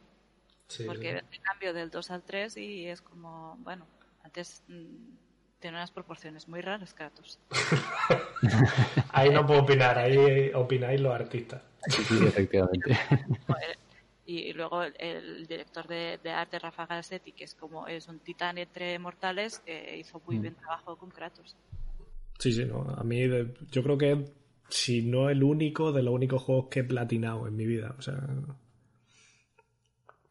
Y eso te encuentras juegos como Last of Us y Last of Us 2 que, que llevas un personaje que, que al final tiene el uno acabas teniendo un vínculo muy fuerte con, con Ellie y luego con el 2, no voy a hacer spoiler, pero pero es donde tiene un concepto valiente exacto. Lo que lo mucho que han apostado por el por la, historia en general y y todo el, también todo el hate que vi todo el hate que se llevó la la que doblaba Avi bueno eso tiene y, también. está duro. Sí, yo no voy a hacer spoiler tampoco, ya no por los por los oyentes, sino porque creo que Arturo todavía no lo ha terminado. Efectivamente, todavía no lo he terminado. Y a mí personalmente eh, me gusta más eh, las sofas 1 que las sofas 2 por un día si queréis entramos a, reviews de juegos, pero pero sí que le concedo y sí, los dos son grandes juegos, ¿eh? no, no en ningún pero sí que le concedo a Last of Us 2 que es mucho más valiente que el 1. Totalmente. Entonces, a mí me gusta más el otro por el, quizá por el mismo tema de, de, tener, eh, hacer un enlace emocional con, con los personajes y tal es más fácil, quizás simplemente por duración, por tiempo, y, y, no fui, o no el, ese enlace emocional no fue tan grande para mí en, en el 2. Quizá por eso, porque no. por tiempo, por decirlo de alguna manera. El 2 me gustó muchísimo. El, el 1 también, y quizás no lo jugué cuando salió, lo jugué mucho más tarde, y el gameplay se me hizo un poco tosco. Y era esos momentos de. me está gustando, pero eh, no. También jugar con mando a shooters es un poco raro. En cambio, el, el tema, esto en el 2 lo solucionaron bastante. Y el, el 2 sí, a nivel de lo que. entender lo que te están intentando explicar Sí. Mm. y a- acabar llorando con un videojuego es como y además un videojuego de este tipo que no es en plan no sé eh, yo qué sé como se llama es el de Conrad Lorset Gris, Gris. Eh, que no es en plan súper emocional o tal sino que al final es un por lo que te venden es un, es un shooter de que matas como eh, infectados eh, los, los clickers pero, Sí, que al final es un juego de acción, ¿no? en términos de, de jugabilidad. Pero al final eh, cuando lo estás jugando tanto el 1 como el 2 ves que es mucho más cinematográfico de lo que te, esper- te- te esperabas y el 2 me impactó muchísimo todo el mundo que me dice que es muy largo yo no tienes que jugarlo hasta el final lo vas a entender Bueno, bueno, pues tomo nota. Tomo nota. Sí, sí. Yo voy a dejar de hablar porque el pobre Arturo lo veo ahí con los dientes largos. Sí, sí. Pues si queréis, no sé si queréis agregar algo más sobre el estado de la industria o cómo puede mejorar. No sé si tenéis algún consejo. Yo normalmente soy muy malo para dar consejos. ah, pero consejos en plan No, para que, para que mejore la industria o, o en vue- un análisis para vosotros de lo que hace bien la industria o lo que ha mejorado o, o simplemente lo que las medidas que creéis que podrían ayudar a, a que mejore más. Yo lo que veo aquí, no sé si a vosotros os pasa, pero aquí el, el problema que hay es que o bien piden a seniors o bien piden becarios. Es como que faltan puestos intermedios. Y es- estaría, estaría bueno. Sí, es verdad. Que entiendo que en un, en un estudio pequeño o en un estudio que esté empezando necesitas alguien que sepa lo que está haciendo. Y, por otro lado, pues si me pides becarios es porque no, no puedes pagar a un trabajador y de la misma manera que puedes pagar a un becario o dos. Eh, pero faltan puestos, in- faltan puestos intermedios. Igual lo que te podría hacer ah, puedes tener un, un senior y luego tener alguien intermedio y que este senior, si es lo que hablábamos antes, si es una persona mm, que es buena persona y buen compañero, puede echarles una mano y al final salimos ganando todos. Echarles una mano al puesto intermedio que esté entrando y al final con un par de meses o dos se acaba habituando al trabajo. Sí, yo creo que falta un... ¿Vosotros os lo habéis encontrado en Alemania? Sí, quizás sí. Sí, yo creo que es que en Alemania hay mejor entramado industrial, por decirlo de alguna manera, eh, eh, de la industria del videojuego. Entonces también hay más oferta a- desde triple A, doble A, indies. Entonces, bueno, hay en ese aspecto creo que hay más facilidad, pero pero sí, yo creo que simplemente en, en España hace falta, pues, es que no sabría decirte, es que no tengo la fórmula. Lo que falta aquí es, es más industria. Sí. Por suerte, últimamente, al menos a Barcelona, están abriendo unas pocas oficinas em, de, de, de empresas que están viniendo para acá. O sea que esperamos que esto al final ayude a que el entramado aquí también acabe de despegar un poco. Sí, a generar puestos de trabajo también. Sí, yo, yo espero también por el. No sé, porque en general la impresión que, que me da a mí después de trabajar muchos años fuera de, de España, y, y no sé cuál será tu opinión, Arturo, es que los profesionales españoles estamos bastante bien considerados. Entonces, no sé, si, si tienen buena consideración, vete, vete a la fuente, ¿no? De, de, de los profesionales. Sí, sí, yo también he tenido siempre esa sensación. Mm. También al final aquí lo que ocurre es, un poco el pez que se muerde la cola con, con todos los la gente que sale de las universidades y de los másters, etcétera. Que las empresas aquí no, no pueden absorbir tanta gente. Exactamente.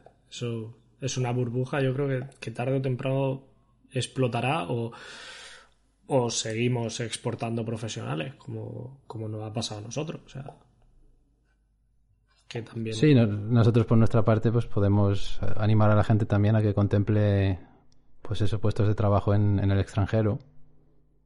¿Por qué no? En principio, eh, en, cualquier empresa medianamente grande, incluso si son bastante pequeñas, ni siquiera necesitas de primeras al menos aprender el idioma del país en el que vas, el idioma nativo, sino que con inglés te basta. O sea que, bueno, por supuesto, por supuesto importante eh, estudiar inglés, aprender inglés, porque como punto de partida, pues si más o menos te apañas en inglés, pues eh, prácticamente puedes trabajar en cualquier sitio, ¿no?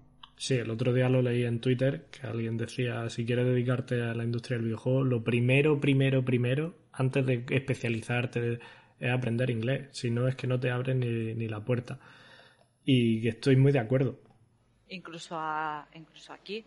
A no ser que estés en un, aquí España, a no ser que vayas a una empresa mediana o pequeñita, si vas a, si encuentras trabajo en una AAA, te vas a encontrar que tus compañeros también son de fuera. Y aunque ellos mm. quieran aprender español, el, idioma del estudio es en inglés. Sí, sí, yo recuerdo eh, que hice un curso cuando estudiaba en la universidad que impartía Daniel Sánchez Crespo, en, eh, sí que era sobre videojuegos, era una asignatura de libre elección. Y recuerdo que en, en la última clase vamos a hacer un resumen, digamos, de las cosas importantes o las cosas más importantes para, para acceder a la industria. Y recuerdo que puso número uno, inglés. Y fue como, wow. O sea, es como que no me lo esperaba en ese momento, ¿no? Que dije, uy, pues no me esperaba que esto fuese como lo primero que fuese a decir, ¿no? Y sí, sí, recuerdo eso, siempre me acuerdo de, aquello, de que fue número uno, inglés. Además recuerdo que lo puse así con, con letras mayúsculas y muy grandes dijo esto, importantísimo. Si queréis trabajar en la industria del videojuego, lo primero, inglés. Entonces, sí. Afortunadamente, en, en España, la sensación que me da es de que el nivel en general en la gente joven es muy superior al que había cuando nosotros éramos jóvenes. O sea, jóvenes, en quiero decir chavales, pues 10 años, 15 años, ¿no? Somos unos jovenzuelos todavía. que todavía somos jóvenes, ¿no? Todo esto antes eran naranjos. en mi época, ¿no? Sí, sí. pero, creo que ha mejorado mucho ¿no? la, educación. El, inglés que yo tenía mm. con 20 años no, no es ni de broma el inglés que tienen ahora los que tienen 20 exactamente, años. Exactamente, exactamente. Perfectamente explicado, eso es lo que yo quería decir. pero me he liado un poco. Sí, sí, y también esto ayuda mucho también que toda, tanto videojuegos como todo entretenimiento es muy sencillo tenerlo asequible al, acceso rápido en inglés. Con subtítulos en castellano, en inglés o sin subtítulos, da igual, te pones Netflix y ya está. En, cuando yo tenía 20 años, esto era en plan de, bueno, me bajo una peli, dos días en bajarse, se ve mal, luego bájate los subtítulos, que estén coordinados. Ahora todo es lo bueno de estar en un mundo cada vez más globalizado. Sí, es verdad que a dos clics tenemos a nuestro acceso material de todo tipo, o sea, hay muy, muy bueno. En, cualquier idioma, en inglés hay muchísimo. Eh. La forma de ver películas o series en Netflix en inglés o en Netflix o en cualquier otra plataforma, no, no mm. distinción. Paga. Págame. Pero la forma de poder ver eso, series, películas en inglés ahora son eso, dos clics de cambiar el idioma, los subtítulos y... ¿Quieres practicar inglés? Te bajas Duolingo. Eh, o no sé, te pones... Mm, YouTube o incluso no también hay clases de one on one que tú haces con alguien nativo eh, además ahora con todo el tema de la pandemia como todo lo que se puede hacer es a través de una pantalla pues mm, haces puedes hacer clases o hablar con gente de fuera o lo que sea sí también está por ejemplo el, el programa de radio de Richard Vaughan que yo suelo escuchar que está en podcast también y eso lo puedo lo puedo recomendar porque ayuda mucho a mejorar el inglés. Mm. a mí me ayuda muchísimo tanto ver series, mirar, eh, jugar videojuegos, incluso eso, escuchar podcast. Mm. Como comentaba antes, off the record, escuchar eh, gente que juega a rol en inglés. sí, también. Pues muy bien, eh, creo que querías comentar alguna noticia, ¿no, Litos? Eh, bueno, primero quería contaros, antes de pasar al kiosco aquí a ver las noticias, quería contaros alguna batallita. Porque... Ah, sí, sí, que me quería yo saltar una sección así. Hombre.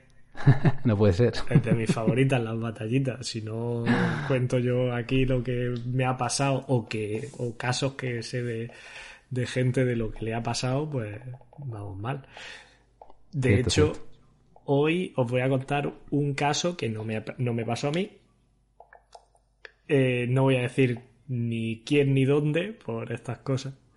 Porque hoy la, batallita no es tan bonita ni divertida. Pero te da un poco una visión de, lo que pasó en la industria. En este caso, para no decir ningún nombre y tal, por favor, decirme un nombre genérico, hombre o mujer, el que queráis, no sé. Paco. Pues llegó mi amigo Paco. Venga, Paco. y me había estado diciendo, hombre, yo, mm, ¿sabes lo que me pasa? Llevo ya unos cuantos meses que voy me están pagando con retraso. Y dije, a ver, Paco, pero ¿con cuánto retraso? Y me dijeron, pues ya me llevan atrasado, me tienen que pagar todavía tres meses. Se han ido acumulando a lo largo de un año y, estamos, pues imagínate, en enero del año siguiente, pero aún me deben tres meses de que dicen que nos lo pagarán y tal y, y cual. Y claro, mm, este amigo Paco, pues tenía, iba, digamos que, pues imagínate, pues en un mes y medio, pues le pagaban un mes, al otro mes y medio, pues le pagaban el otro, con lo cual ya se quedaba un, un mes atrasado. Y claro, había que pagar el piso y esas cosas. Y, y esto que mi amigo Paco me dice, ¿no? Pues es un estudio además grande, ¿eh? un estudio bastante grande. Y bueno, pues estaban teniendo problemas de liquidez y tal, y en una de estas me dice Paco, pues oye, que, esto que parece que se va a ir solucionando, que, nos lo van a pagar y tal, y que viene el, el jefe, el jefe máximo, CEO de la empresa, que viene a hablar con nosotros al estudio, porque él estaba en el, en el estudio principal, de hecho hablamos de, de un, una empresa que tenía varios estudios repartidos por el mundo, repartidos en distintos continentes. Y, y me dice, sí, sí, que viene el CEO de la empresa, viene, viene a visitarnos. ¿Y cuál fue la sorpresa de, mi amigo Paco? Pues bueno, cuando fue a visitarlo y sí, le, soltó su discurso de no os preocupéis, que pronto vamos a pagar, que no sé qué, no sé cuánto. Pero la sorpresa de mi amigo Paco fue cuando salió después de la, de la bueno, de esa reunión con todo el, el, equipo del estudio y tal, sale a la puerta echarse su piti y se encuentra pues al CEO de la empresa enseñándole al jefe del estudio su Lamborghini nuevo. En plan, pues sí, hace nada que lo he pillado, tal, no sé qué, cuánto. Y claro, mi amigo Paco dice, cabrón, que a mí me estás pagando muy poco. y, y, tú te estás comprando un Lamborghini nuevo. Y encima yo voy tres meses atrasado. Y claro, pues en ese momento pues le entraron la, la ansia asesina a mi amigo Paco.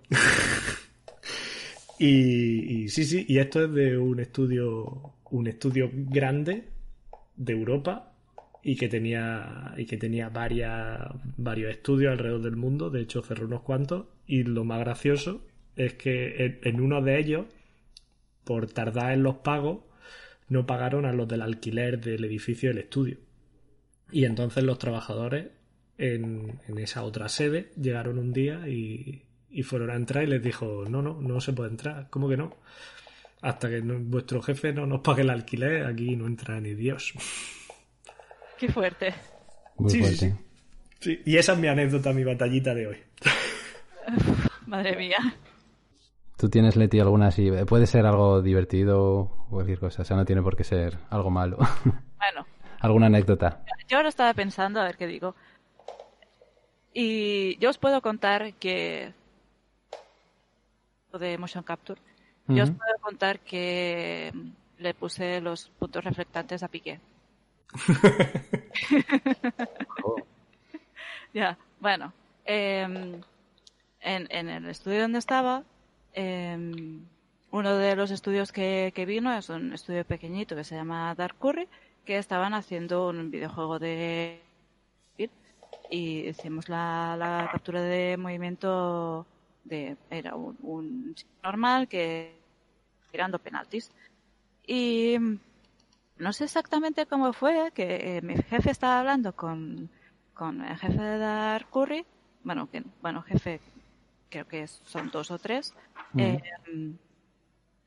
y estuvieron hablando y llegó a, la conversación que él estaba hablando con la empresa que entonces tenía Piqué, entonces porque hace tiempo, de cinco o seis años que, la cerró, pero entonces Piqué tenía una empresa de videojuegos eh, que también estaban haciendo Golden Manager o algo así de, un, videojuego de, manager de fútbol y llegaron a un acuerdo, eh, no monetario, pero algún tipo de acuerdo de, datos, de yo te doy estos datos de los usuarios o llegaron.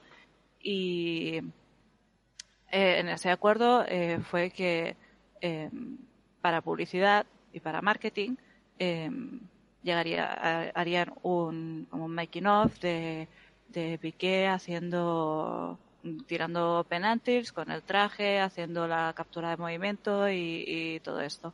Y nada, eh, Piqué tenía la empresa eh, un poco lejos, a Quinto Coño.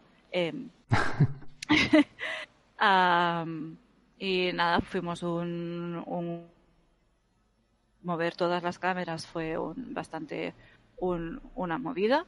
Tuvimos que mover a menos se tiene que usar, creo que al menos eh, mínimo son seis, pero usamos 12.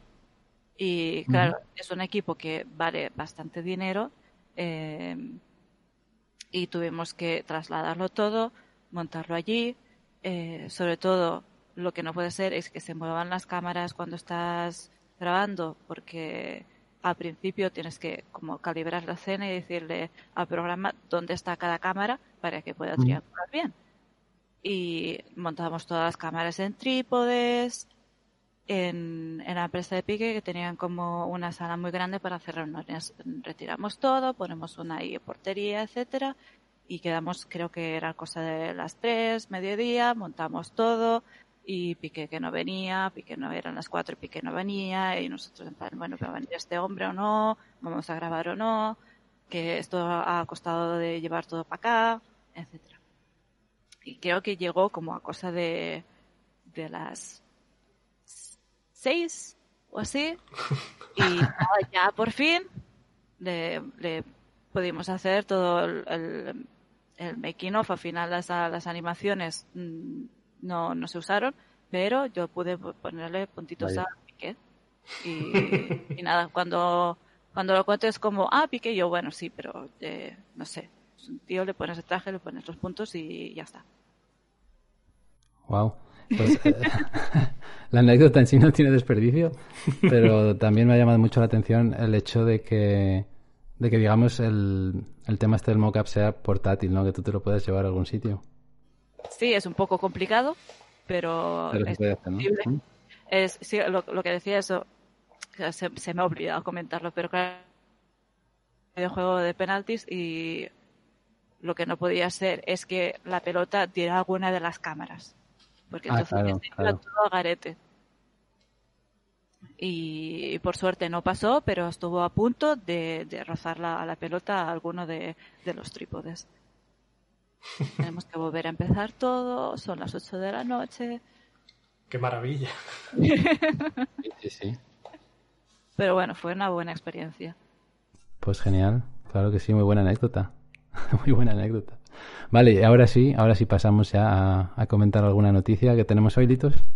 Pues hoy en el kiosco yo lo que, lo que he traído mm, no es una noticia per se, pero es que me he puesto, me he puesto fantástico yo. Y después de estas últimas semanas que hemos tenido un Nintendo Direct y, y un State of Play de Sony, a mí me ha llamado mucho la atención que justamente los juegos que más se esperaban en, ambos eventos, con los que se esperaba tener noticias, que como los que la gente de, alguna manera pues estaba jugando sobre seguro en las quinielas, ¿no?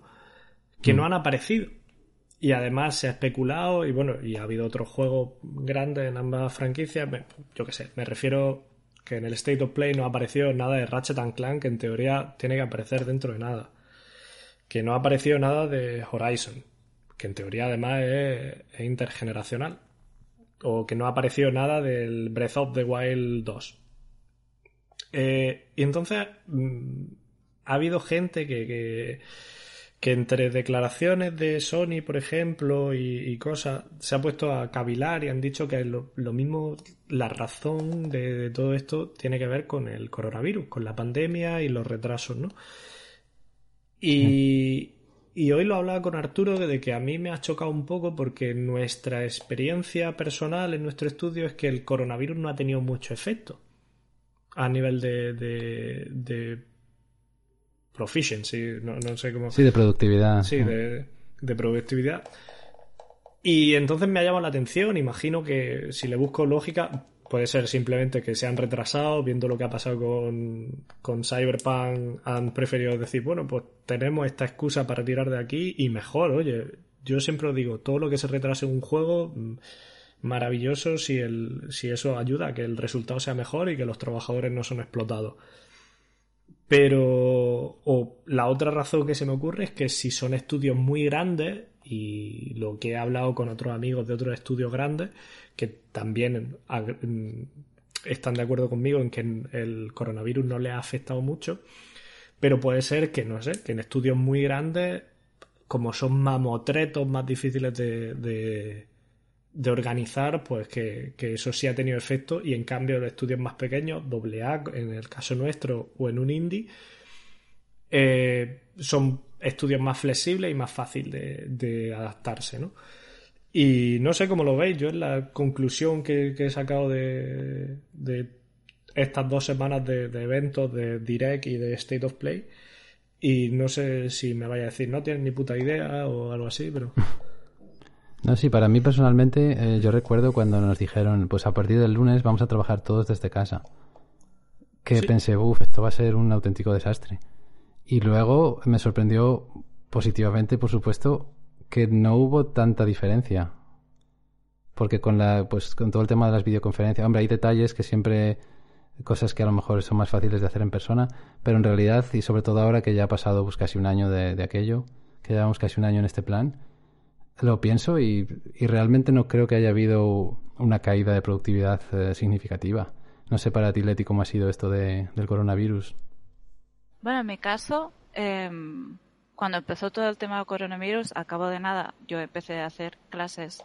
Era también la primera vez que hacía clases y además eh, online todo. Y fue un poco extraño. En el caso de dar feedback, sí que cuesta darlo online porque no es lo mismo que tener la persona al lado y decirle eh, mira esto así, mira esto así y que te entienda y veas que te entienda, sino que mm. es todo más largo y aparatoso de enviar capturas con todas las anotaciones y que realmente lo entienda. Pero por otro lado, cuando tienes que hacer trabajo en plan de yo me pongo y necesito estar ocho horas o estar un día de focus, que no me hable nadie, eh, entonces, tanto da, si trabajas desde casa o en la oficina, es más, estando desde casa, si, si tú mismo tienes esa manera de ser que, puedes concentrarte y, trabajar em, bien, bien desde casa y ir haciendo, pues incluso es hasta mejor. Por otro lado, si es todo el tema de, de reuniones o tal, que al final eh, de recibir feedback, etcétera, al final online se alarga un poco, al contrario que en persona. Cuando, cuando he tenido reuniones online, no, sé si os ha pasado también que se alargan como más de la cuenta, también por hacer en, en pandemia es como ahora es el momento que puedo hablar con gente, aunque sea desde una pantalla, así que voy, vamos a alargar esto. Sí, sí. puede ser, sí. nosotros, nosotros, cuando nos dimos cuenta de que, de que una reunión para otra cosa la estábamos dedicando para preguntarnos sobre, sobre nosotros y nuestra vida y decidimos, oye, por lo menos un día a la semana quedamos pa, a la hora de la comida y charlamos mientras comemos. Mm. Claro. O es en plan, bueno, pues quedamos un día y hacemos una, unas birras virtuales o lo que sea. Sí, sí, sí. efectivamente. Porque al final también, aunque sea un trabajo que, que puedes hacer perfectamente desde casa, delante de un PC, también al final somos personas y necesitamos contacto entre comillas. Sí, sí. Hasta los programadores. Hasta los incluso, programadores. incluso los programadores. sí. Y ahora estoy como medio y medio entre oficina y, y casa y eh, la verdad es que una cosa como la otra tiene, tiene sus cosas buenas. Y también entiendo que, por un lado, es esto que comentabas, Litos, que mm, ya que han visto que Cyberpunk ha ido mal, pues puedes decir la excusa del COVID. Y mm. también por otro es como, bueno, pues trabajas desde casa, que COVID. Pero... No, pero le dirán en plan organización, pero yo el problema que veo, que me parece estupendo si lo ponen como excusa porque no quieren tener backlash. Pero a la larga no será mejor decir, oye, que mira, que, es que los juegos son difíciles de hacer y es mejor que nos tomemos nuestro tiempo, porque a la larga el COVID, bueno, esperemos, se acabará. Entonces, ¿qué, excusa va a poner la siguiente vez? Sí, sí. También puede ser que sea, entre comillas, una decisión de, de marketing no sacar nada ahora porque, no sé, aunque estemos todos en casa, puede ser, yo que sé, la economía o que no lo estimen eh, que sea propicio, entonces deciden decir, no, no, es, es cosa de COVID y en verdad sea cuestión de marketing. No sabemos. pues igual va por ahí, puede ser. ¿Tú tienes alguna noticia para comentar, Leti? Bueno, eh, yo igual no es tanto del sector videojuegos en sí, o sea, como producto, sino mm. que hace unas semanas eh, Unreal sacó, bueno, sacó la noticia que están preparando un, un software que se llama MetaHuman. Ah, sí, sí, sí, uf. Eh, que fue en plan, de, todos los Artists fue en plan de, esto me va a sacar, me va a sacar mi trabajo, me voy a ir al paro. de repente todos los Character Artists se quedan sin trabajo. Mierda. Uncanny Valley, aquí vamos. Que es, es una, es, es una cuestión un poco complicada. Es como. Mm.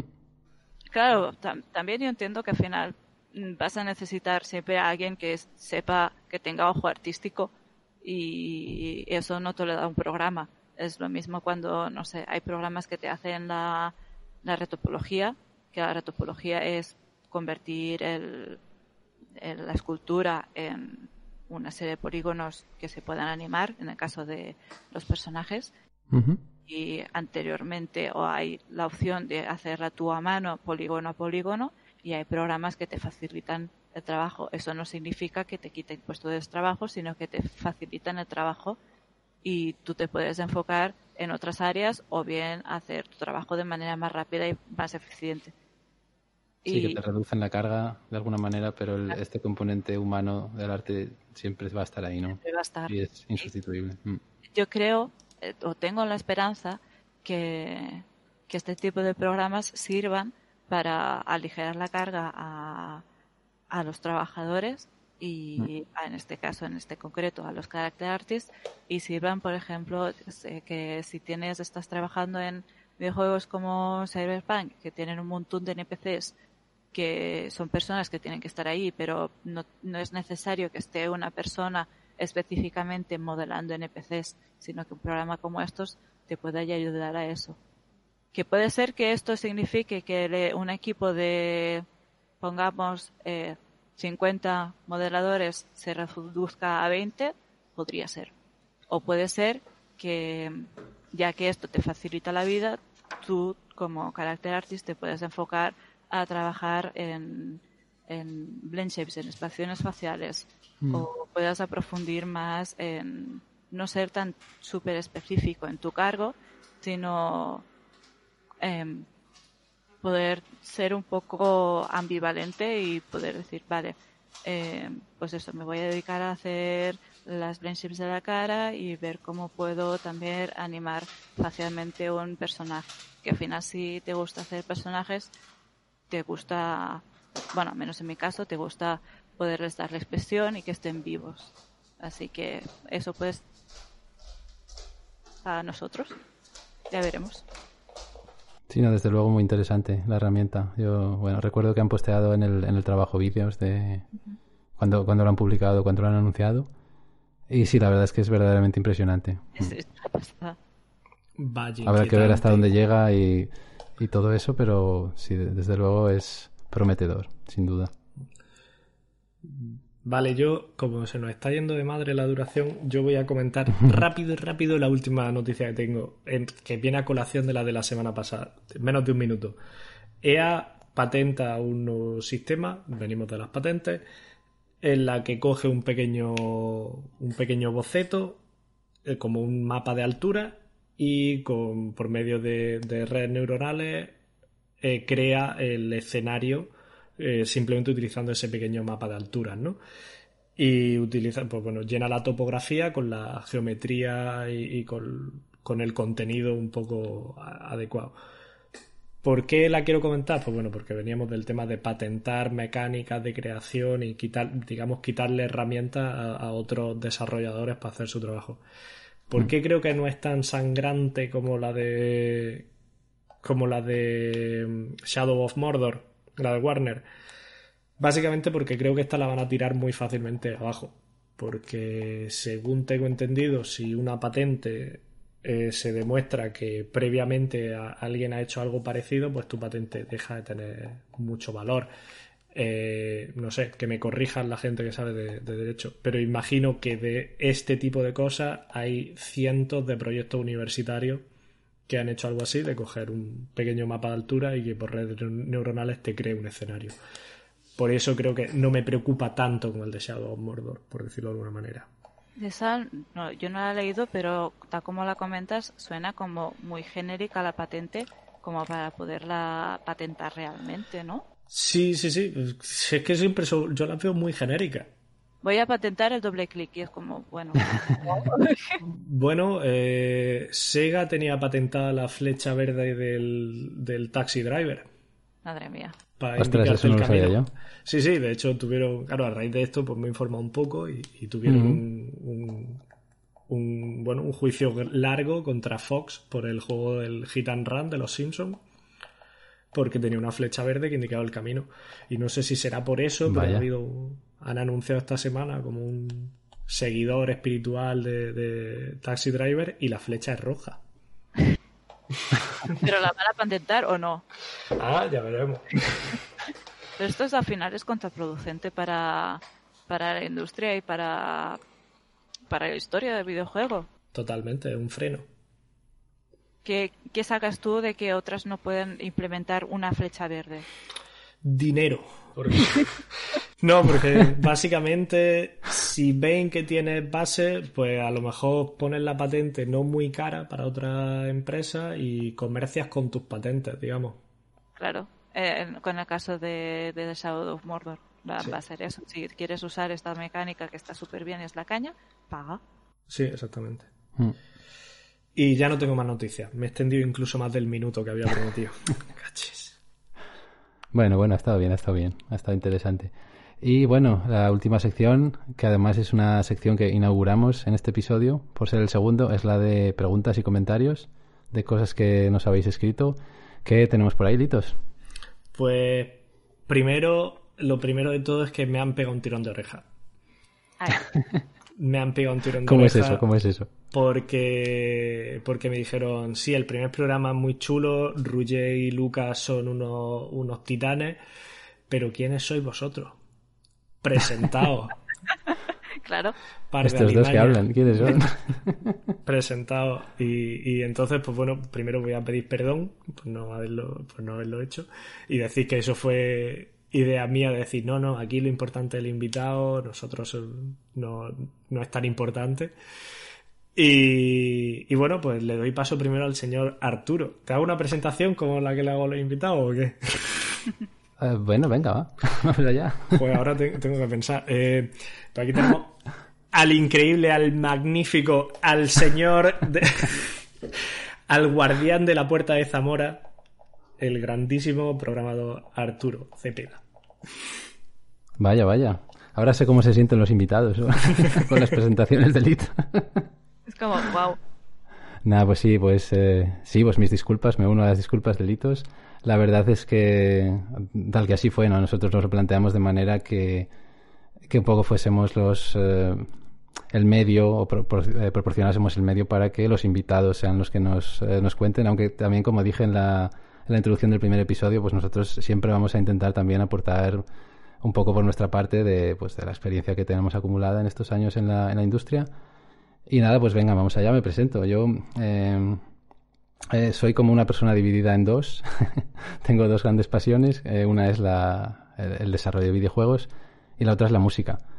Como no me pude decidir, porque para mí son, eran y siguen siendo como papá y mamá, como quien dice, ¿no? que es imposible elegir, pues lo que hice es cursar estudios superiores de ambas cosas. estudié la ingeniería informática y además estudié composición Luego, cuando terminé de estudiar, pues eh, me puse a buscar trabajo en la industria del videojuego. Me salió uno en, Alemania, en una empresa de Hannover que hacía un motor eh, en la dirección eh, de Unity, así soportando todas las plataformas y todo eso, con la diferencia de que se hacía en el, cloud, se hacía en la nube de manera remota los, los builds para distintas plataformas. Ahí fue donde conocí a Litos, en, en Hannover, en Alemania. Esto fue en el año 2013 y después en 2014 me cambié a, Deck 13, que es donde, donde trabajo desde entonces. Con lo cual eso, pues eh, llevo desde 2013 en la industria, desde, desde 2014 en Deck 13, que si no conocéis la empresa, pues es la, la que ha desarrollado los juegos Lords of the Fallen y la saga The Search, que son, bueno, pues Action RPG. Y eso es básicamente. Y nada, ahora vamos a, a ver qué nos cuenta Litos de sí mismo. Pues yo. Yo es que soy un chaval de Granada. yo soy un chaval de Granada que, que, estudiando la carrera pues se dio cuenta que lo que le molaba era hacer experiencias virtuales, hacer mundos y, y sobre todo lo que le gustaba era hacer inteligencia artificial. Y bueno, pues terminé mi carrera en Granada y, y me fui a Barcelona a hacer un máster porque era de los pocos sitios donde se podía hacer y allí, entre las cosas, conocí a Leti en el máster. Y, nada, pues eso, después de mi máster pues me, salió esa oportunidad en Hanover, en Delta Engine. Allí estuve en Hanover por un par de años, hasta que tristemente Delta Engine se fue un poco adiós. y, y bueno, pues luego pasé a trabajar también un par de años ya así eh, en la industria AAA con, con los juegos de Lego, en, Traveler Tales, en Manchester o cerca de Manchester. Y allí estuve un par de años en el equipo de gameplay, que es lo que siempre he sido, soy un programador de gameplay. Bueno, en, en, Delta Engine también estuve haciendo Engine, pero lo que siempre me había llamado era el gameplay y la IA. Y después de estar un par de años en Inglaterra y que no era lo mío, Inglaterra no era lo mío, no tanto el, desarrollo, pues decidí volver a buscar otro sitio y me apareció la oportunidad de, volver a Alemania y volver a juntarme con Arturo, además, y volver a trabajar además en lo que quería, que era, que era gameplay y especialmente IA. Y pues nada, aquí en, en Deck 13 llevo desde pues ya cuatro años y he trabajado. ¿Cómo pues, pasa el, tiempo? ya te digo. en los dos de Search y trabajando ahora en el nuevo proyecto que tenemos. Sí, me estoy dando cuenta, eh, después de irte a hablar, que no he dicho cuál es mi especialidad dentro de la industria. Pero bueno, en realidad no la hay, porque bueno, soy generalista, trabajo tanto en engine como en, juego. Eh, pero sí que en la actualidad soy responsable de los subsistemas eh, de, de, sonido, de scripting y de animación. Pero bueno, sí, soy generalista, hago un, poco de todo. Sí, bueno, tú eres la definición de todo terreno. Nunca mejor dicho. Pero sí, y creo que teníamos un otro comentario que nos hicieron, que ese sí lo vas a comentar tú. Sí, eh, tenemos un comentario en, en iVox en que, bueno, primero eh, este oyente pues nos eh, transmite que le gustó mucho el primer episodio, de lo cual obviamente pues nos alegramos mucho. Eh, y después, pues comenta que el, detalle de que, digamos, celebra que Lucas, el, uno de los dos invitados que tuvimos, utilizase la palabra procedimental en lugar de procedural. Entonces, eh, bueno, esto nos, nos dio que pensar, ¿no? Dijimos, ah, vaya, porque procedural, pues eh, obviamente es una palabra que está, está muy de moda, se usa mucho en, en el mundo del videojuego. yo personalmente no he sido nunca muy amigo de utilizarla porque me suena un poco como a marketing, porque en realidad cuando hablamos de que algo está generado de manera procedural, lo que queremos decir es que pues que está generado por un algoritmo en el cual de alguna manera hay aleatoriedad. Básicamente eso es lo que quiere decir. Pero sí que es verdad que yo no me había planteado que el término pues fuese incorrecto o que fuese más correcto, digamos, utilizar procedimental que procedural. Entonces lo que hemos hecho es, eh, como dijo Litos antes, trabajo de investigación y eh, aquí va la conclusión a la que hemos llegado. Lo que pasa es que em, la palabra procedure en inglés eh, se traduce como procedimiento, escrito procedure, y luego está procedural, procedural, que es un vocablo inglés que no existe en español y su traducción es procedimental. Es decir, cuando decimos generado de manera procedural, eh, no es correcto o no es normativo, por así decirlo, porque esa palabra no está recogida en el, diccionario de la RAE. Es decir, no existe como vocablo español. Entonces, pues bueno, eh, hemos aprendido hemos aprendido eso gracias a este oyente, así que nada, lo transmitimos aquí para, por si alguien no lo sabía, pues bueno, mira, también que, que lo sepa que, es, es, por esto, por lo que lo dijo. Y sí, efectivamente, Lucas utilizó procedimental y bueno, pues eso, si estamos hablando, eh, si, nos teñimos a términos de, la lengua hispana, pues lo correcto sería decir procedimental en lugar de procedural, así que le damos las gracias al oyente porque, mira, hemos aprendido algo gracias a él. Ya, ya, pero luego decimos comitear y aplicar. Eso es verdad, eso es verdad. Pues sí, bueno, antes de despedirnos os voy a recordar que, que, siempre os podéis poner en contacto con nosotros a través de, del email debugviewpodcast.gmail.com o a través de, de Twitter eh, debugviewpodcast o debugviewpcast arroba debugviewpcast soy terrible con Twitter, lo siento y no nos daba el nombre, el número de letra y, y, si no, pues siempre podéis escribir en los comentarios tanto de iVoox como en YouTube, como que lo solemos publicar ahí. Y alguien me lo ha pedido, intentaré subirlos también a Spotify si es posible. Pues nada, eh, Leti, ha sido un placer, hemos aprendido muchísimas cosas contigo, no solo, no solo de tu profesión o de, digamos, cosas técnicas o las cosas a las que te dedicas, sino pues también eh, mucho como trabajadora, como mujer, como persona, ¿no? Y las cosas, eh, pues las cosas que sientes y bueno, has expresado todo muy bien, nos lo has transmitido muy bien. Nada, ha sido un lujazo tenerte, un auténtico placer. Y nada, solo queda darte las gracias, agradecerte que hayas estado ahí con nosotros. Igualmente, he estado muy bien y al final se han pasado estas dos horas y pico súper bien. ¿Ves? Y tú tenías dudas, tú tenías... Pero sí, sí, sí, ya... Leti, eres ya la madrina de, de View. Eres ya oficialmente la madrina de Divac View tengo que traer la mona entonces. Eso para los no catalanes es un pastel que suelen dar los padrinos o madrinas a, los ahijados. Es así, ¿no? No me he equivocado. Sí, sí. Ah, ah sí, el pastel de chocolate. Sí, sí, sí. Pues nada, muchísimas gracias por haber venido, Leti. A vosotros por tenerme. Pues nada, lo dicho, nos escuchamos en el próximo episodio. Muchas gracias por estar con nosotros y nada, hasta la próxima. Chao, chao. Adiós.